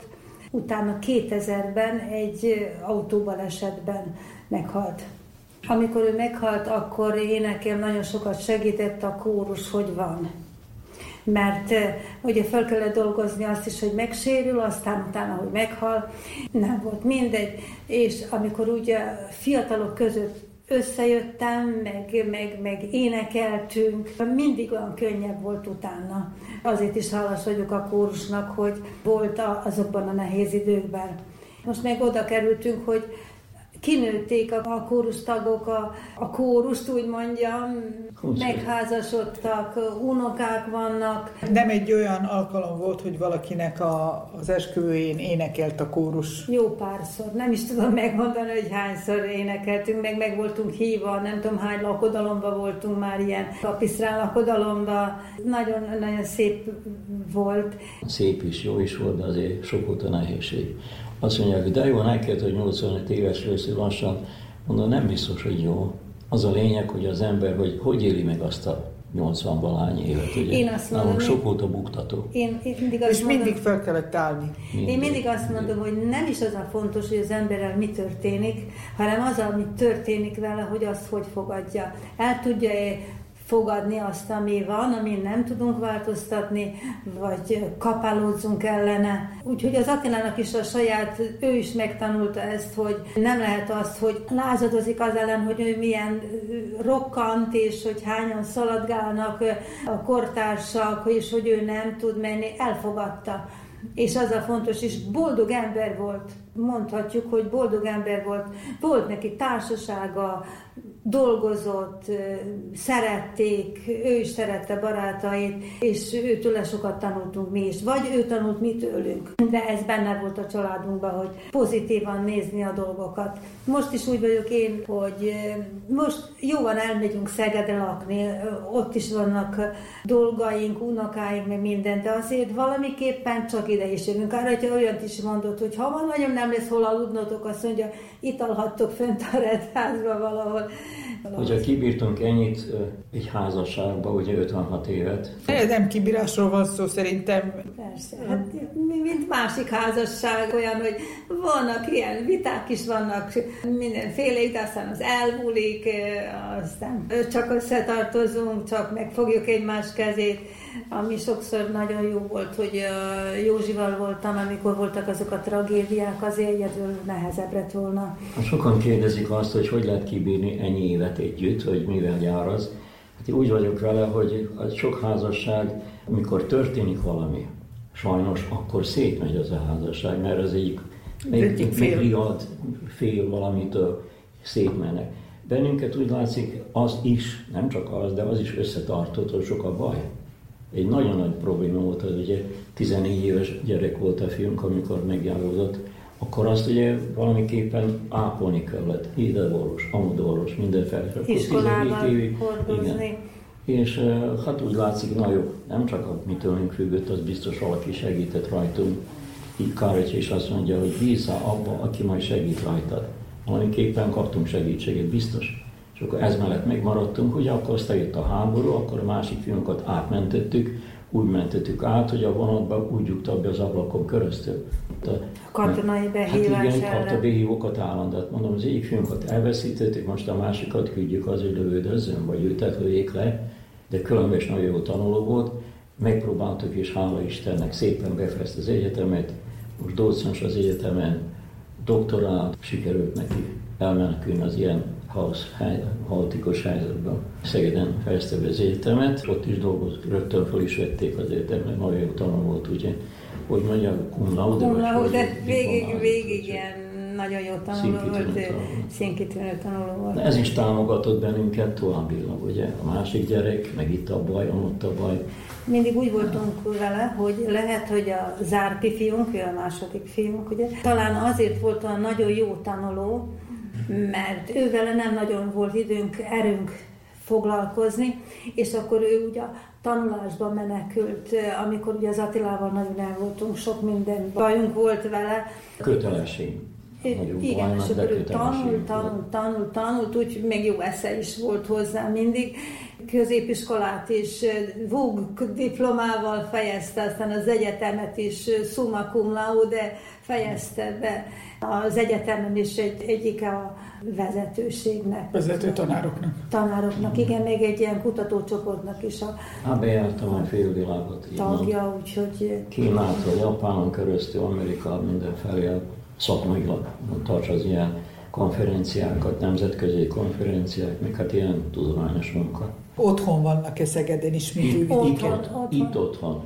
Itt így, így volt egy Attila még mielőtt meghalt, szeretett volna egy olyan folyóiratot csinálni, ami a Szerbiából át költözött embereknek szól, tehát hogy itt is otthon, meg ott is otthon, és akkor egy-két számot sikerült is neki megcsinálni, az volt a címe, hogy itt otthon. És akkor azoknak a problémáját próbálta földolgozni, akik innét átkerültek Szegedre. Szeged az a második otthonunk, no, sokat voltunk ott. És az unokákat, ugye három unoka van, azt végig vigyáztuk. Hát 20 valahány éve működik ez így, mert a legidősebb ugye 22 éves. Eddig így csináltuk, hogy állandó utazás, most már nem tudom, meddig lehet azért az évek csak beleszólnak. Ember hiába akarja. Pápai áldásban volt részük a közelmúltban. A Ferenc és Rendház évfordulója alkalmából szervezett ünnepségen többek között önök is pápai áldásban részesültek. Nem kerek évfordulójuk van, de ez egy nagyon szép ajándék, amit kaptak. Igen, nagyon is meghatottunk rajta, és, és nagyon is köszönjük hogy a kár, hogyha fölterjesztett bennünket, mert ugye valakinek ezt kellett mondja. Valamiképpen csak ki, kiérdemeltük, hogy... Ha gondolom, hogy kevesen jutnak hozzá, egy ilyen pápai aláíráshoz is, elismeréshez végül is. Mi is úgy vagyunk vele, hogy meglepődtem, nem is tudtam, hogy egyáltalán mi ezt kiérdemeltük. Hát jó, esetleg az évek mondanak valamit, tehát többi az adatot valamiképpen. Hát igen, a kórusnak egy nagy segítsége voltál. Mindig is, még, még most is vagy. Meg hát nem csak a kórus, hanem itt a kettőjük élete, az, ami a, a mérvadó volt. Igen, az egész. Igen, igen, igen. Ez van. Hát igen, most hogy válaszút előtt állunk, hogy, hogy hova jutunk, teljes egészében elfogadni csak Szegedet nem lehet, az biztos. Tehát mindig hát, visszajárnak majd újvidékre. Persze, ami, amíg bírunk, bírunk amíg csak bírunk. Hát végül is úgy van, hogy a baráti társaság itt van. Mikor elmegyünk Szegedre, ott idézőjelben csak a gyerekek vannak. Amikor Szegeden voltunk, akkor mindig a gyerekekhez mentünk, ott volt valami Azért voltunk ott főleg, ugye? Igen. Az van még, hogy Szegeden a a legfiatalabb unokánk, a Borika, most kezdte a középiskolát, 15 éves, lovagol már két éve. Olyan nagyba viszi már a lovaglást, hogy lovat is vettek neki, Ó, nagyon szereti a lovaglást, és, és most oda hordani kell lovagolni iskola után. 25 km egy irányba a tanyavilágba ki kell vinni, és vissza is kell, az 50 kilométer. Hetente négyszer, ötször, az elég sok. És Ők akkor hát üzik. segítünk, segítünk nekik, mert nincs, aki egyszerűen vigye. Van, amikor megbeszélik a, a többi lovagló társal. Tehát egy ilyen kellemes lovaglás, nézéssel telik az idő. Igen, jó, de jó, jó jöttem kint a jó levegőn, a kint a tanyának, olyan jó levegő sokszor jobb, mint bent a városban. És örülünk is neki, hogy, hogy a kislány is lovagol, mert először is ez egy nem egészséges. Sport, egészséges. Azt mondta a fiam, hogy te még bírod, még 84 éves vagy csak, még három évet ki kell bírnod körülbelül, majd addigra Barika lerakja az autóvizsgát, és majd ő megy. Hát mondom, köszönöm szépen, 84 éves az én kocsit vezetni ennyit, mert azért Újvidék Szeged az éppen közel, 130 valány kilométer, meg ugye vissza aztán még ott letenni a heti 200-300 kilométert, nem tudom, meddig lehet. Meddig a jó Isten segít, addig csinálj. Egyszer csak majd azt mondja, stop, akkor így lesz. Ennyi. Egyetlen összekötetésünk van a Vajdasággal, még a Szerbiával egyáltalán, ami az Újvidéki Rádió. Az Újvidéki Rádiónál, mikor Szegeden vagyunk, az állandóan szól az újvidéki rádió. Tehát képben vannak, tudják, hogy mi történik. Mindig, mindig, úgy délután is, meg délelőtt is. Délután, amikor visszük a borikát lovagolni, akkor is az újvidéki rádió, még várjuk az autóba. Ott, az autóba, még ő lelovagolja magáét, mi hallgatjuk a, az újvidéki rádiót, tehát délelőtt is hallgatom, meg délután is. Szegeden, újvidéken is ugyanezt történik. És újvidéken is annyira rásoktunk az újvidéki rádióra, úgyhogy nagyon szeretjük őket mindig állandóan azt, azt hallgatjuk. Ezt jó volt hallani. Beszédes Margitot és Józsefet hallottuk, meséltek életükről, a kapisztrán kórusról, és ha már a kórusról volt szó, hallgassuk a kórus muzsikáját. Ők énekelnek most.